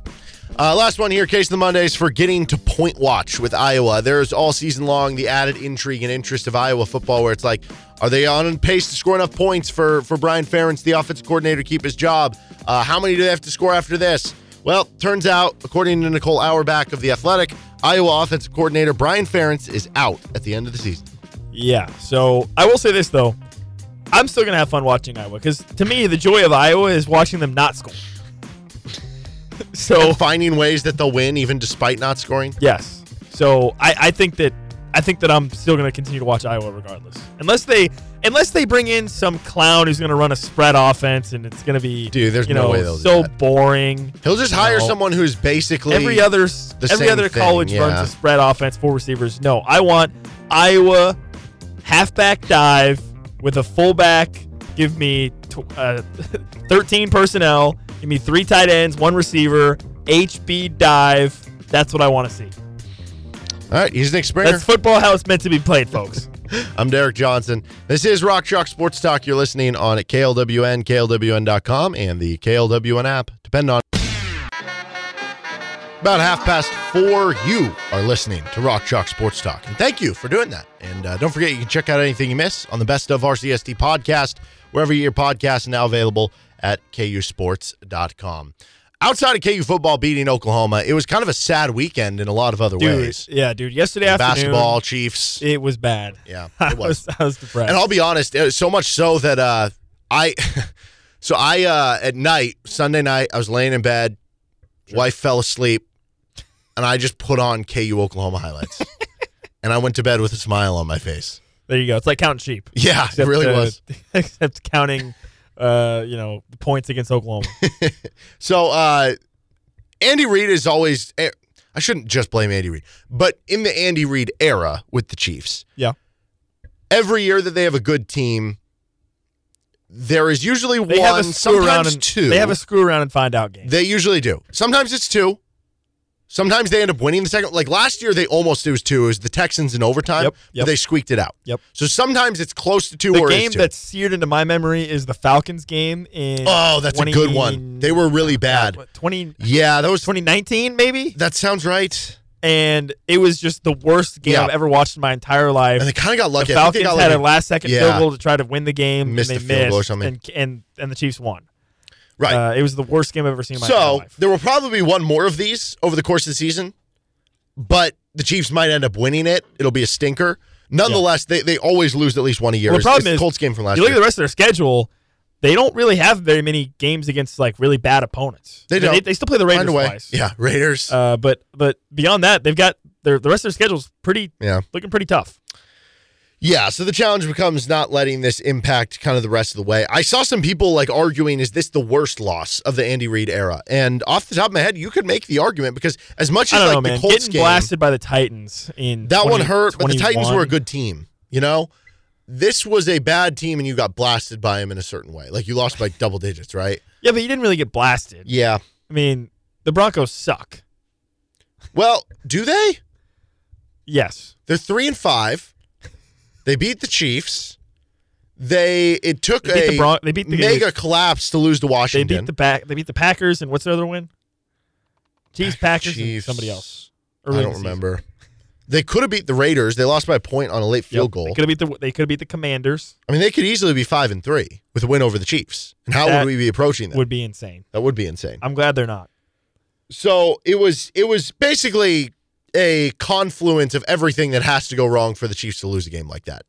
A billion turnovers, Uh, yeah. which you had. You have a couple interceptions. You have a muffed punt by Mecole Hardman, your guy. Dude, bring back Montreal. bring back Montreal. Free Okay. Montreal. Montreal was a good punt return. He never. He didn't drop any, He didn't. which is sad that that's the baseline for being good. is to just simply not.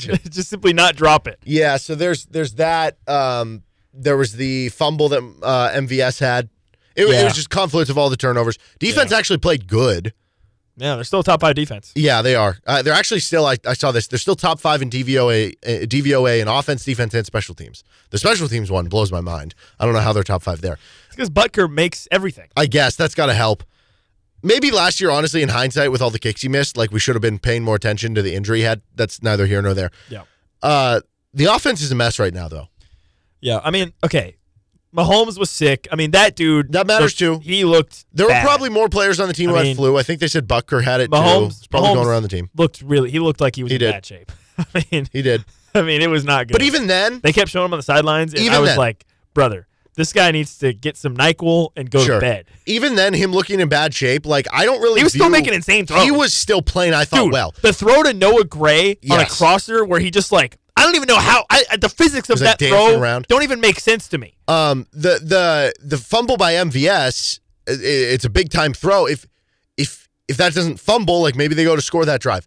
Um, on top of it, you take the ball out of his hands on like a third and one when you're running just a predetermined throw to Jet McKinnon, or the other third and short where they ended up kicking a field goal on the uh, little shovel plat. Like you're taking the ball out of his Yeah, hands to make a decision, right? Uh, but listen, Andy, if you're listening, it's time to can the shovel play. It doesn't work anymore. Everybody okay? knows it's coming. it, it does not work anymore. The stupid little shovel pass, it doesn't work. Mm-hmm. It was fun. It had a good run. It's over. Stop running the shovel pass. And then on top of that, you have the the pass to Sky Moore. That was a perfect pass on fourth and two. He just drops it. Yeah. So I thought, I thought Mahomes actually played a good game. I've been I've been kind of fence sitting on Sky Moore for a while. I think that's it. He's he's just it's just it's just not working. It's just not working. So I don't know if you saw this. You It's you, just not working. you do some work with uh, Kansas City Sports Network, Yeah. and uh, one of the guys from there, Matt Lane, who does stuff with with them, he he tweeted this out. I think this was earlier today. No, this was last night, and it showed the average receiver separation.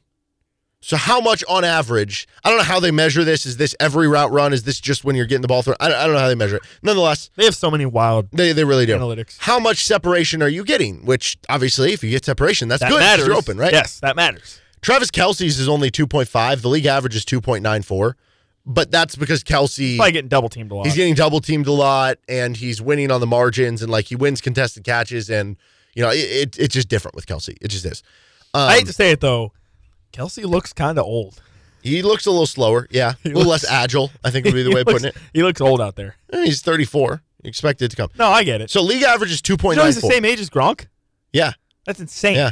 Rashee Rice is at 6.03. So Rice is getting wide open. Again, though, Rice, uh, it's a Drop- game, basically. You have to just deal with it and move Yeah. on. MVS is at 2.58. So he's below league average by about half a yard. Noah Gray is at 2.14. So he's below league average by almost a full yard. And Sky Moore is at 1.94, which is a full yard below league average. On, so it's it's like you'll see times where Patrick Mahomes isn't throwing the ball downfield and you're wondering what's going Yeah, on. I mean, I Nobody's almost, getting open. So it's not Yeah. just that they're dropping passes, Yeah. which we've seen that a I mean, billion times. they're not getting open either. Mahomes had all day to throw uh, for most of the game. Mm-hmm. And to your point, it, it- became infuriating to watch because it was like, because, you know, on the broadcast, you only see Mahomes standing in the pocket. So you're yelling at your TV like, Mahomes, throw the ball, throw the ball, throw the ball. And then they then they do like the all 22 angle, and it's like, well, he's double covered. He's not open. He's definitely not Mm-hmm. open. Where's he, what's he supposed to do? So yeah, it's it's very very frustrating, and I, I don't know, man. I mean, Andy Reid and Patrick Mahomes and their style. It's and you know this goes along with Travis Kelce too. It's predicated on creativity. It's predicated on being in rhythm and, and understanding the flow of what's happening and and you know that kind of stuff. And I, I don't know, man. I don't know if just if Sky Moore just doesn't have it or like you know if he just if he's just running the routes how he's how they tell him in the playbook. But you know, we heard from Travis Kelce about how a lot of times he, he half the time he's not even running the route he's supposed to in the Yeah. play. So it's like I, I don't know. Maybe is if is that the issue? Like is Sky Moore boxing himself in too much? I I, I don't know. But it's it's again It's not working, though. Sky Moore's having a combo of not getting separation and dropping the ball. Kadarius Toney is just remains to be injured, and he's also lowest on the team in yards per I, mean, catch. I, I can dust off my Kadarius Toney take. I know A- MVS is just kind of a one trick. He's a he's a deep ball guy. I mean, the play where you have the the deep comeback in the first half, where he doesn't continue to come back to the ball and ends up getting the the pass knocked away from his hands. It's because he didn't come back to the ball. And you see Mahomes being like, Yeah, "Come Mahomes. back!" Right? Yeah, yeah. Um, Well, and I hate to say it, this wide receiver room needs Justin Watson.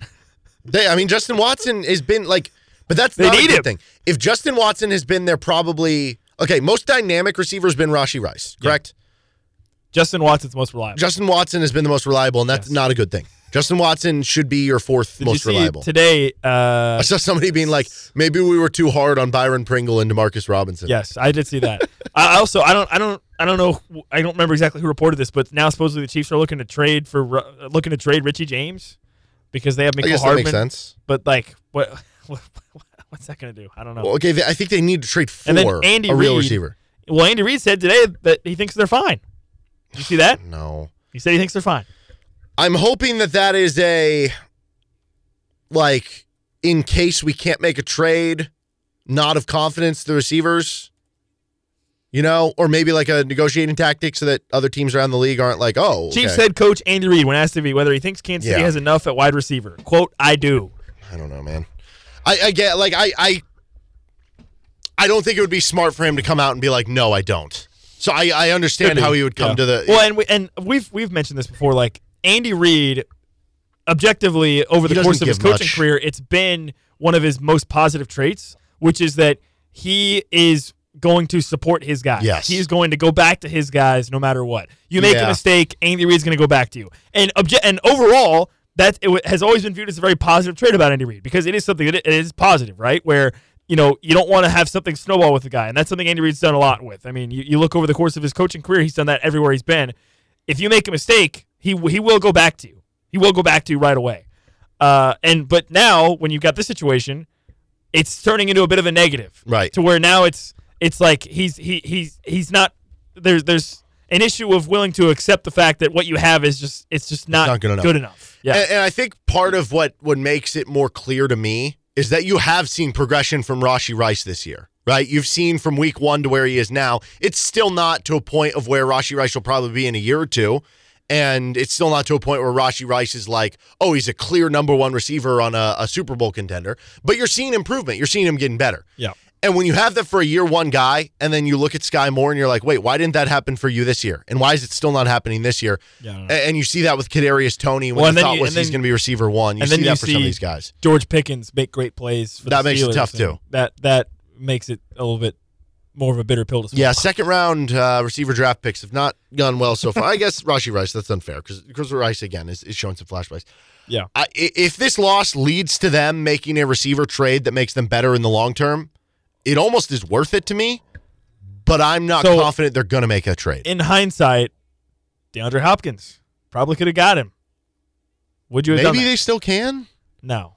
You don't think they He can? just, had, he just had four touchdowns against the, for the Titans. No.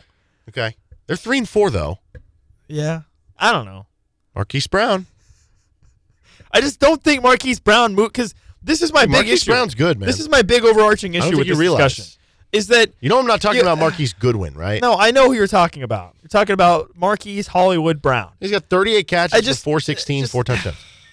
I don't know, man. Like Just had six catches and a touchdown this last. I just have a hard time coming up with guys that are going to legitimately move the needle, and that that will make that it will be worth it for the Chiefs. Well, and part of the problem is the Bucks are like contending for the division. So yes, because the NFC South is an abomination. yeah, so like Mike Evans, it's going to be a non-starter. I mean, we need to we need to relegate the NFC South. I mean, Juju Smith-Schuster had a uh, touchdown this past week. That His knee might explode though.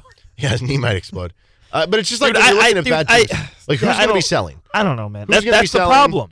The Giants Like- don't have receivers. And I, I, the one thing about this is, I think it is so obvious that Brett Veach, he is not going to overpay. He is not going to overpay for anybody. Okay, so unless the deal is there, they're not going to do it. That's that's why that's why I'm I'm believing that they're not going to make any deal. I agree. because I, I don't don't think, think- they're going to make a deal. I mean, eh, Brett Veach has shown that he's not willing to overpay one dollar or one draft pick to anybody for any player. Well, the one that's, that I- that that that's that has been the whole reason for the Chiefs' success. Yeah, the one that I, I'm really thinking you're kicking yourself on back in the offseason is Adam Thielen right now. Thielen is having a reset. Thielen looked kind of washed last year. He already this year has 57 catches. He had 11, 11, and 8 the last three weeks 107, 115, 72. I, I don't think the Panthers are going to trade him because they want to help Bryce Young prosper. Maybe you can get DJ Moore from the Bears, maybe Marquise Brown from Arizona. I, I don't know. There's not a lot out there with the team selling. I don't I don't see it happening. I don't know that it will happen. And, and to your point, I, I think the odds would say, yeah, it's probably not going to happen. But I mean, the Chiefs you got to have try been, everything you can to do it. The Chiefs have been incredibly, incredibly, incredibly conservative with signing guys, Hmm. with making trades, and the end result. Is, and but they've been great in the draft. So the end result has been you've got Except you know four or five great defenders on your defense, and you've you've drafted phenomenal offensive linemen and whatnot, and and you you've done a great job with that. But you just, I, I just don't think it's going to happen. Yeah. I just don't think it's going to happen. Well- I don't think the Chiefs are going to make any sort of trade. Tough one this weekend. But- Dolphins. At the end of the day, Germany. Chiefs are fine, and they're still going to win the Super Bowl. I think. We'll see. Dolphins in Germany. Bye week. Eagles. You could eas- easily lose three in a row. be six and four. Not that I'm going to pick them to do that, but you could easily Yeah, do no, that. six and four is you a the very Bills a couple weeks after that. six and four is a very real possibility. It is. But I think if you split, probably okay with that. Yeah, you're fine. The, I- Chiefs, the Chiefs are fine. And honestly, the Dolphins one would be more important just from a seeding and tiebreaker. I mean, I cannot emphasize enough how fine the Chiefs are right now. Yeah, it really sounds like it. All right, uh, we got NFL Monday overreactions coming up next. He's Nick Springer. I'm Derek Johnson. This is Rock Chalk Sports Talk on KLWN. Depend on it. Until 5 on Rock Chalk Sports Talk. We'll talk more KU football coming up at the top of the 5 o'clock hour, and we've got a bunch of KU football audio to get to you between some players and Lance Leipold throughout the 5 o'clock hour here after their big win over Oklahoma. Uh, first, though, NFL happened over the weekend. It's time to get to our NFL Monday overreactions. That's right. Time to overreact Freak out! to the uh, NFL. Freak out! Dun, dun, dun, dun, dun, dun. Is that how that song goes? I think. I don't know. Yeah. Freak okay, there we go. Nice. See, and you think that I am not cultural, culturally plugged in. I'm the most You're right. culturally plugged in person. No, you're right. The, ever. the fact that you knew the song "Freak Out" proves that you are the most culturally Yes. plugged-in person ever. Yep, Absolutely. you got him. 100%. Yeah, okay. First up, Chiefs, they're not going to make, they're not to make Super Bowl. I mean, the season's over. Cancel the season. They're done. Hmm. Cancel the season. They're over. They're not going to Okay, make Super Bowl. Why are we um, still playing? Bench Mahomes, rest Mahomes for the rest of the year. Okay, so here's the deal. They could have beat the Broncos, and the answer to this could still be not an overreaction because it's really hard to make the Super Bowl. But I guess if you're making the definitive statement, they They're- will not make the Super Bowl. Yes. I think that is an overreaction. They can still make the Super Bowl losing this game. Easy. They lost to the Yes. Colts last year. Yes. And I'm sure if I go back, like, you just forget them. It's easier to remember that one because it was one year ago. If I go back to the 2020 Chiefs team, the team had to have lost like a weird game too, right? Yeah. Well, I'm, I remember the near loss. Or the 2019 team. Yeah, I remember the near losses. Like the, the Texans last year, you almost lost. Uh, I mentioned the Falcons game. Oh, hey, They had the, the uh, 2019 they had the. Packers game. They The had 19 the Titans game. The 19 team that beat the 49ers in the Super Bowl also lost to the Colts, but that was at home. that was the game 1913 on like uh, Monday night or Yep. Sunday Night Football where uh, I remember that one like too. Cam Erving like messed up Patrick Mahomes' ankle because he couldn't Yep. block. Yeah, I do remember. I do remember that game too. But no, I mean, think about it. Then you, you know, like I said, you almost lose. You almost lose to the Packers when they had Jordan Love in his first start. Malik Willis almost beat you on Sunday Night Football. You almost lose to the to the Falcons. Like you, I can go down the list. You know, I have a dozen games that you almost lose. That's just the that's just the NFL, man. That's just the NFL. Yeah. You're gonna have Play to win some close games. you're going to get beat. So, yes, I think it is a bit of an overreaction. Okay.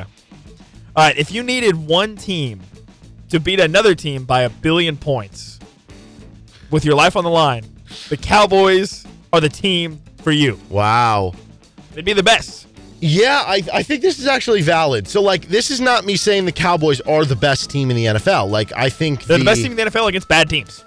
I don't even know that it's bad teams. I guess some of it is bad teams, but it's like mid teams. Like, I don't know. Are the Giants bad? Probably. They beat them 40 to 0.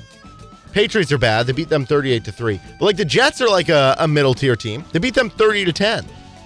They uh, beat the Fine. Rams, who again, I don't think the Rams are like bad. I think the Rams are like below I think, average. I think the Rams are bad. I think they're probably around the 20th best team, maybe. That's bad. They beat them 43 to 20, and it was a game that was what 30 something, Yeah, to they were up 33 to three or something They- like they that, 33 to seven. Yeah.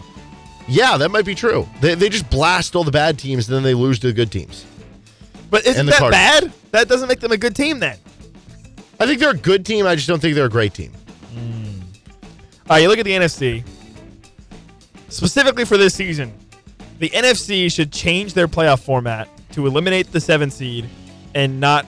I don't. I don't want to watch that. Okay. Whoever that is in the playoffs, just eliminate it. What if we just donated it to the AFC? I'm actually, this is not an overreaction. I'm on board with this. Okay.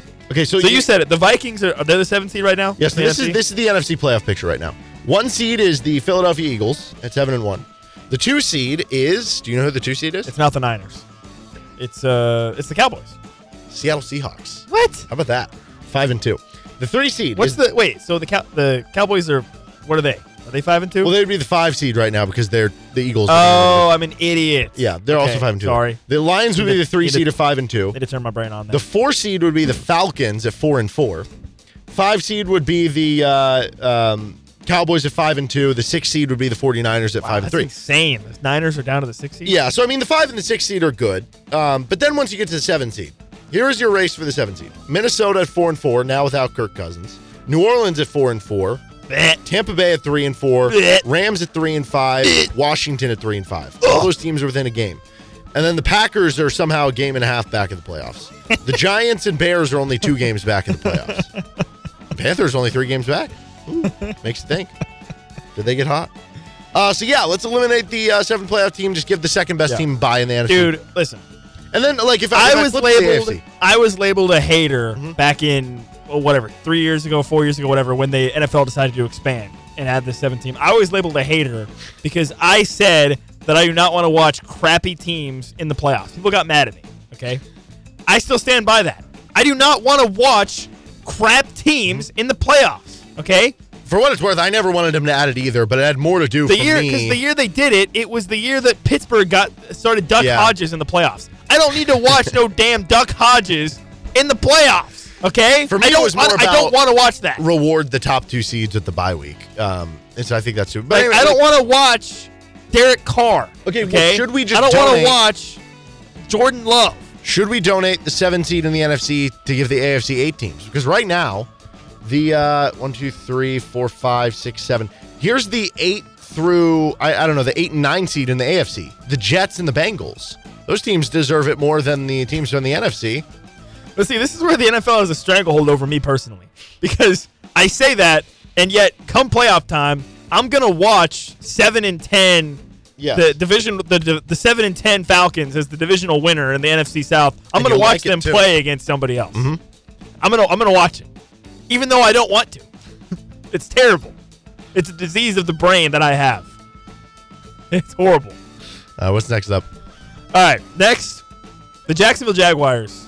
They are actually elite. They're Hmm. actually they're actually really good. They're insane. They're insane. I don't. They're good. They're really good. Are they elite though? I don't know that they're elite. Like, who are the elite teams I'm thinking? Okay, so we got the, the Chiefs. I would still put up there. Chiefs even are after the elite. stinker. Eagles, obviously, Bengals best are record in the NFL. Ooh, you ready to put the Bengals Yes. back there? I'm, I've been telling you for the last month. Okay. The Bengals are going to end up as a as a, one of the top teams. Yeah, I don't know. Like, am I willing to put the Bills up there right now? Their their defense is battered and banged up. Ravens. Ravens should be up there. Even with the Ravens, are they elite? I guess we could put the But I don't Jags know, up like, there. If the, like, let's put it this way: if the Ravens and the Jaguars played, that would be a close game. coin flip. right? So does And- that mean the Jaguars are elite too? Yeah, and think about it this way: Jags only have two losses. One of them's to the Chiefs by eight in a game in which they had like three or four passes weird that game. were near catches, but were just out of bounds. Yeah. I think they're a really good team. Yeah, they might just be elite. They might just be elite. I don't know. I'm still like holding out though that they're on that second tier. Like they're, the first tier to me feels like elite of the elite. Okay. They still feel like a second tier team to me, where it's like they could beat any of those top tier teams on any given day, but it's like, am I really going to pick them to beat the Eagles or the Chiefs in a playoff game? No. Am I really going to pick them to even beat the Bengals or the Bills in a playoff game? No. So I'm going to say no for now. Oof. All right. Did you see what happened at the end of the Giants Jets game? A lot of things happened. I the, are you But- talking about the ball spotting? No, I'm talking about something else. No. What happened before that? Okay. Are you, so I'll explain it. Okay. The Giants are up 10 to 7 over the Jets. It is a rainy, cold game. Okay. There's like 28 seconds left in the game. The Giants have a, I think it's a 35 yard field goal. Or, or it's fourth and one. Let me say this.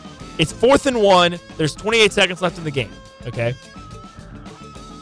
They're at the 20 yard line of the, of the Jets. It's a 35 or inside the 20, 35 yard field goal the Giants, instead of just going for it on fourth and one to seal the win, decide to kick a field goal. They miss. The Jets get the ball and they go down and kick field goal tied and they win in overtime. So, Brian Daboll, I believe, should be fired for mm. malpractice, coaching malpractice. Fire him right now on the spot for not going for it on fourth and one to end the game. What are we doing? Go for it. I mean, I, I, I can't even I can't even wrap my mind around it. The weather's bad. It's raining. You need one yard. One. One single yard. Just go for it and win the game. He should be fired. I wouldn't go as far to say he got fired. Wasn't he the NFL Coach of the Year last year? I don't care. Fire him. Was that a bad I, decision? I, yes. I do not care. He deserves to be fired. And I'm So- glad they lost. People aren't allowed to make uh, one mistake. I'm glad they lost. I'm glad they lost, and he should be fired. that is an overreaction. Okay, how about this one? The Cincinnati Bengals. They are back. They're so back. They're elite. They're back. I just said that earlier. Now we're here to it now. They're back. They're back. They're elite. Yes. They're going to make a deep run. I'm on board with this. Not an overreaction. They are back. Uh, they beat the 49ers on And the road. whose fault is that? Say it with me. The Los Angeles see, Rams. Can you really blame the Rams? Yes. Because- no, I don't think you can. yes. The Bengals If are they're clearly, 0 4, but- if the Bengals are 0 4, they are done. Dead. Buried. Good night. See you never. but clearly the Bengals are better than the Rams. So how can you blame the team that's worse? No, because they could have won the game. They could have beat them. But they couldn't have because they're the worst team. No, you're missing the point. Bengals are They could have easily The won the not. game against the Bengals. At which point the I don't think Bengals would have been would've 0 4, and they would have been been done. three at the time. I, I don't. Know. they would have been 0 4. I think. I They were 0 3. I'm pretty sure. Going into that game. I don't think it would have mattered. I think they'd still be doing this. I think the only difference would be they'd be one. But they wouldn't be able to catch up, is my point. It's only one game. That I mean- could be the difference. It could in the end, but if they're going to win, if they're going to end up 12 and 5, it's not going to matter. No, it, it matters. It matters from a, from a morale standpoint. It matters. I got The Rams uh, are to blame for this. this morning on some Bengals 17 to 1 to win the Super Bowl action. Those are pretty good odds, aren't they? I mean, the, I mean, the Rams are absolutely to blame for this. no doubt in my mind. okay. You can't convince me otherwise. Well, you can't convince me wise? So, okay, they would have been, they would they were 0 2 when they beat the Rams, but then they got blasted by the Titans. Mm-hmm. So they would have been 0 3 and then lost to the Titans to be 0 4. Mm-hmm. At that point, you're done. Maybe. Done. Maybe. No chance. We saw the Chiefs be what was it, 1 and 5 or something? That's different Why is that different? because doesn't fit my narrative. Okay. The Bengals would have been done. So I'm blaming the Rams. All right, that's fine. It's the Rams' fault. All right, we need to have a dialog Mm-hmm. about one Brock Turdy. Mm. I mean Turdy. He- he's he's bad. He's not a top half QB in the league. He sucks. He went from being so good. We were having top 10 conversations. And uh, now, over the last three weeks, he has three touchdowns and five interceptions. There are some people wondering if the, uh, because ever since the, the like, concussion he suffered against the Vikings, things have gone downhill. But Oh yeah. Well, I, I don't know if it's that. he might have got a little CTE there, but you know. I don't know happens. if it's just, it was bound for things to go south at some point. Sam Darnold waiting in the wings. That he is. Would you put in Sam Darnold? No, I, I think Purdy's earned more of a leash than that. I mean, it's not like Purdy has been like zero touchdowns and five picks. He still had 365 against the Bengals. Yes, he had two interceptions. That's not great. Um, One of them was bad too. it was Really bad. It was. You got to give him a longer leash than this. Plus, that's like a tough, uh, well, tough-ish schedule. Bengals at Browns, best defense in the NFL. Or at least Maybe. I thought was the best. Defense. I don't know. Yeah, Yeah, maybe. and then uh, at Vikings, not easy. Primetime Kirk though. You got to win that Do you think they wish they still had Trey Lance? No. No, I don't. Okay. I don't think they wish they had Trey Lance at all.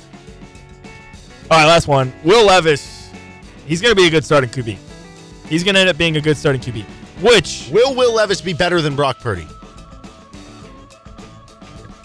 maybe I don't know. He's got. A, he's got. Uh, uh, yeah, man, I don't know. I don't know. But the thing is, is I think the real question. You, you asked the wrong question. Will, Bri- will Will Levis be better than Bryce Young? Oh, okay. From the same draft class. No, he will not. Really? Yes. Okay. Yeah, I, am still high on Bryce Young. I watched So a lot of think that Will Levis is going to Panthers Texans game.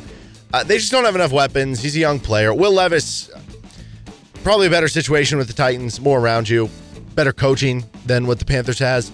Um, also, like, uh, shouldn't we just go back to the guy we just talked about, Brock Purdy? You have a good start. That doesn't always mean you're going to have a, you know, it's one thing for a guy to come out and have like one good game, Okay. two good games, Replicate it. it, it replicated over the course of. Well, you know, it's the it's it's the age old adage of you know once NFL teams get film on you, you're screwed. yes. You know. So I, I don't know. I'm still uh, remain to be seen on, on Will Levis. Okay, that's fine. Good first performance. I'm, I'm not Good sold on him either. Yeah, Not sold on him either. I mean, he's throwing to DeAndre Hopkins. That helps. yeah, that does help. You know who he else? was like wide open on You know who else? two or three of those. Could could benefit from throwing to DeAndre Hopkins? Patrick Mahomes. Patrick Mahomes. He could make a trade. Don't make a trade. Two hours. You just said he could benefit from it. Well, I don't think it would. The trade would be good for the Chiefs. though. Okay.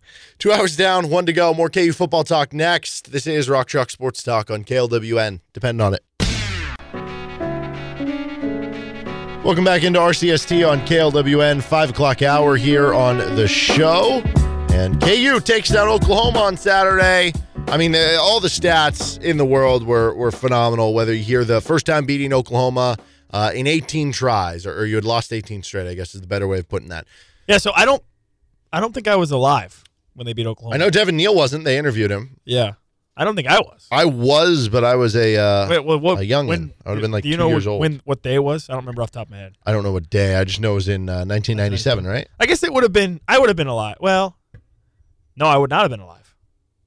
If it was before December of 1997, I would not have been alive. Which it probably was. Well, they won that. It was their first AP top 10 win in forever. Um, first like home AP top 10 win, I think, since uh, Oklahoma, right? 1984, That was OU as well in 1984. So Yep. uh, a lot of cool history broken in the game for KU. Jason Bean comes through in the clutch, running game, uh, especially nice and everything. So let's get into some of that stuff here. What is the biggest positive from the game? Man, I think the biggest positive for me was the fact that you're you're riding the wave of momentum, the wave of emotional positivity you have to start the game. You get the pick six, you're up 14 nothing, you're feeling great. And then Oklahoma wakes up. And mm-hmm. here they come. You muff a, you muff a kickoff, you're down 21-14. Things could have really unraveled, really spiraled from that point. And even with a backup quarterback, it, it you know, it could have gotten a little dicey. KU responded. They they absorbed the blow from Oklahoma and they punched back and they came back and, and hung with them and yeah, man, I, I don't know. I mean, I it's just I'm still having a hard time wrapping my brain around KU going out and in a lot of in a lot of ways looking like the better team and being on the same level physicality wise and on the same level athlete wise in some areas against a team like Oklahoma. Like I'm just I'm just having a hard time with that. I'm, I'm trying. It, I'm, it's taking some time. My brain is like trying to you know conceptualize everything like that. And so that that was kind of my biggest positive was the fact that you you you you could have easily let things get away from you in that moment. Down 21-14, you muffed the kickoff. And it, time and time again over the course of Lance Leipold's tenure at KU, we've seen Kansas get up, dust themselves off, and get back in the fray. And that's what they did. And they hung around. And in a game that turned really physical. I mean, think about it. With the weather, Oklahoma was running the ball, right? It was it became a very, very physical game on both sides. And KU was there. They were there. Went toe to toe with them.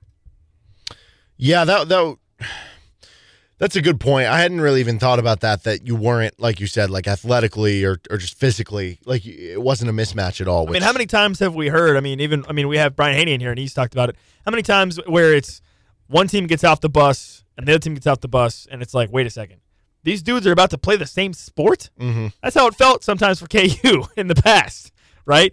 Not the case. Not the case, even remotely anymore. Um, I would say for me the biggest positive. I, I don't know. I'm between. I'm between a couple. The way the defense was played, really good. Yeah, the response by the defense. Yeah, Yeah. Um, the way that your running game got back on track. You had 91 rushing yards against Oklahoma State, and that was the. I mean, every other game you you've been able to run the football. Yeah. The way that you did this against Oklahoma, a team that was only giving up 3.4 yards per carry coming in, the way that your two running backs took over the game, that's so encouraging. But I th- I think beyond that, especially because the Jalen Daniels status is up in the air, question mark. Yeah.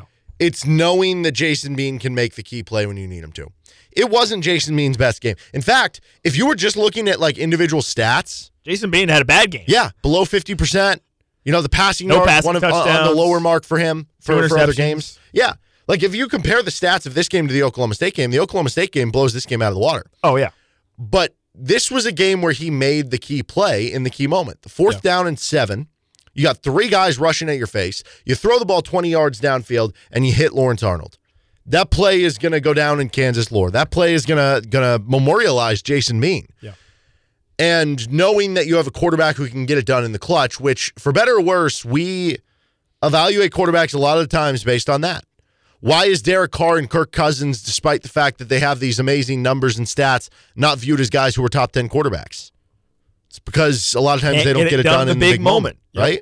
I mean, dude, Kirk Cousins was mocked his Yeah. whole career Exactly. because of primetime Kirk. And so with Jason Bean, we've had that question before, and there have been other games where, you know, that that's come up short.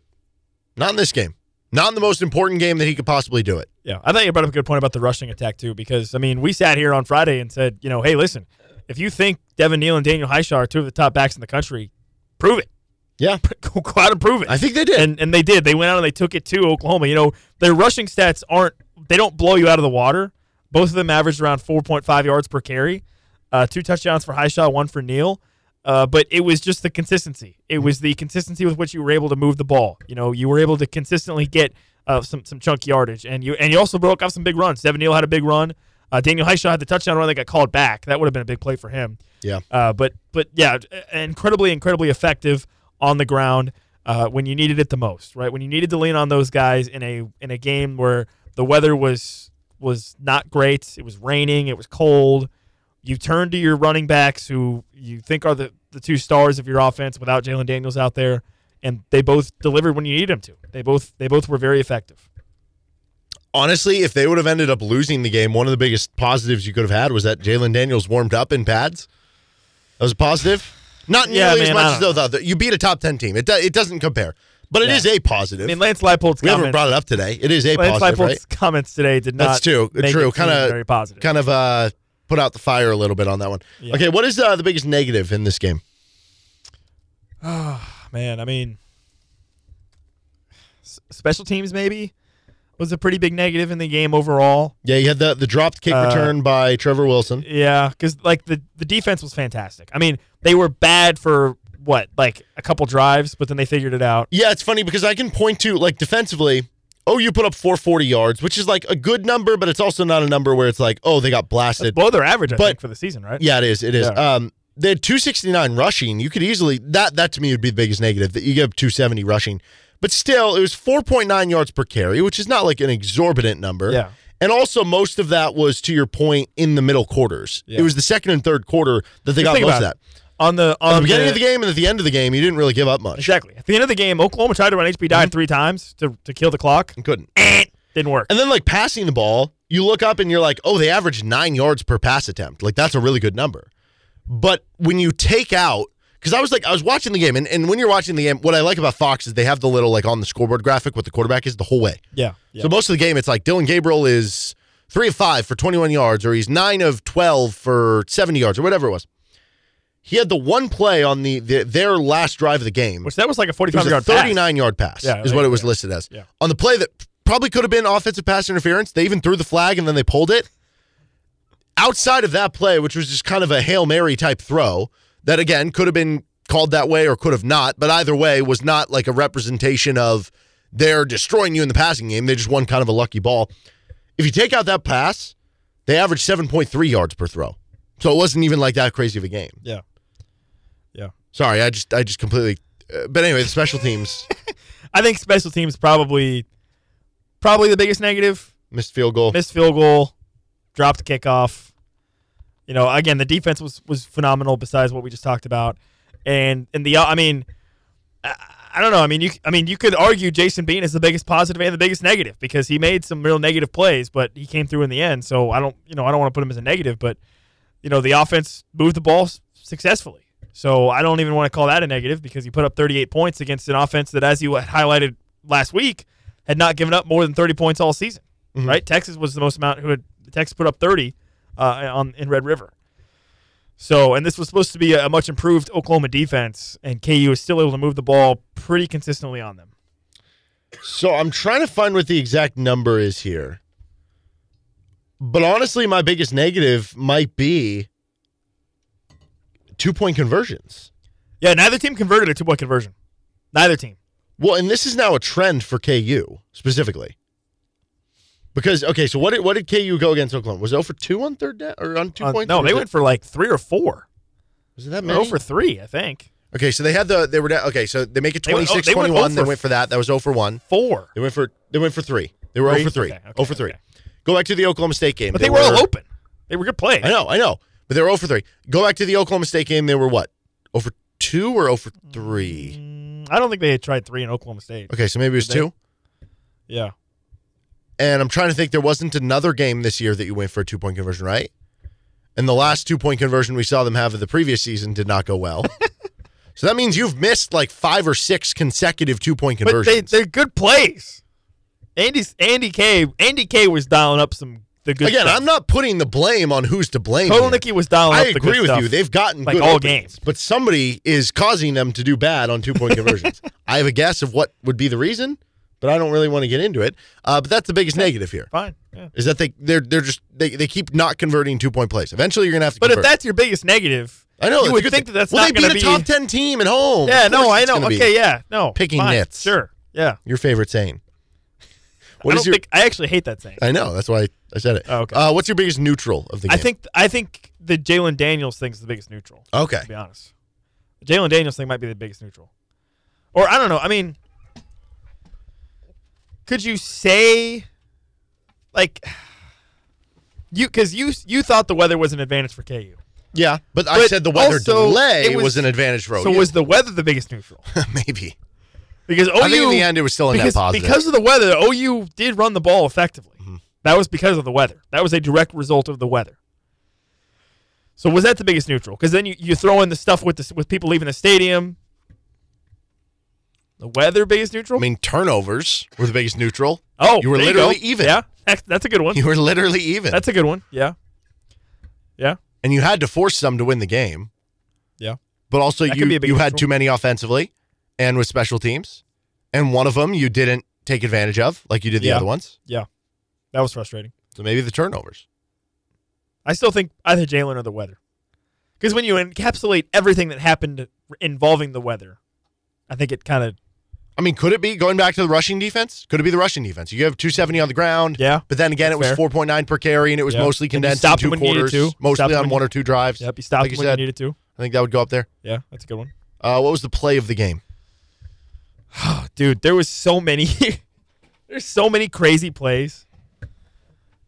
I mean, I think I mean, you can go back I mean, to you the Noah gotta- Dotson pick six. That was such a huge play I to know. the crowd involved. I know, and, and it the happened like six hours. It really as- did. You know, You could that was a big play. The Jason Bean rushing touchdown was a big play. The, The fumble JB forced by the JB Brown that we gave the. Pearson collision hit of the game too. The, the fourth and I mean, The I- I it's think hard to not be pick the and fourth and seven. I think it's it hard. to it's hard to not pick the fourth and seven. I mean, obviously that's game on the line. Yeah. you know, it's hard to not pick that one. But I, I do think the the Jason Bean rushing touchdown after the JB Brown fumble was big because KU had been stopped in the red zone two times previously in the game. And so with Jason being able to just score on a long play like that from I don't know what like 38 30 yards or whatever Something like 25 that. yards that basically eliminated KU having to stress about trying to score in the red zone. so that was pretty big. I think that was It's fair. I think that was an underrated big play. But again, I, I don't. I mean, you. c- Oh, Mason Fairchild on the seam. That was a big play. That was a big play. Jereme Robinson hitting Dillon Gabriel on the play with eight seconds left to make it down to three. Yep. Yep. But again, I, I don't. I think you have to go with the. It's the fourth down You have to go fourth down. Jason Bean to Lawrence Arnold. Yep. billion yards. Dude, by the way, I was looking today. Uh, Jason Bean, because there's an alternate world here where if they don't convert that play, Jason Bean is being vilified today, for better or worse. Yeah. There's if you no back- again. I, again, I mean, I think we talked about this earlier in the show, but Jason Bean, if KU loses this game, one thousand percent, Jason Bean would be shouldering all the credit Yeah. for the loss.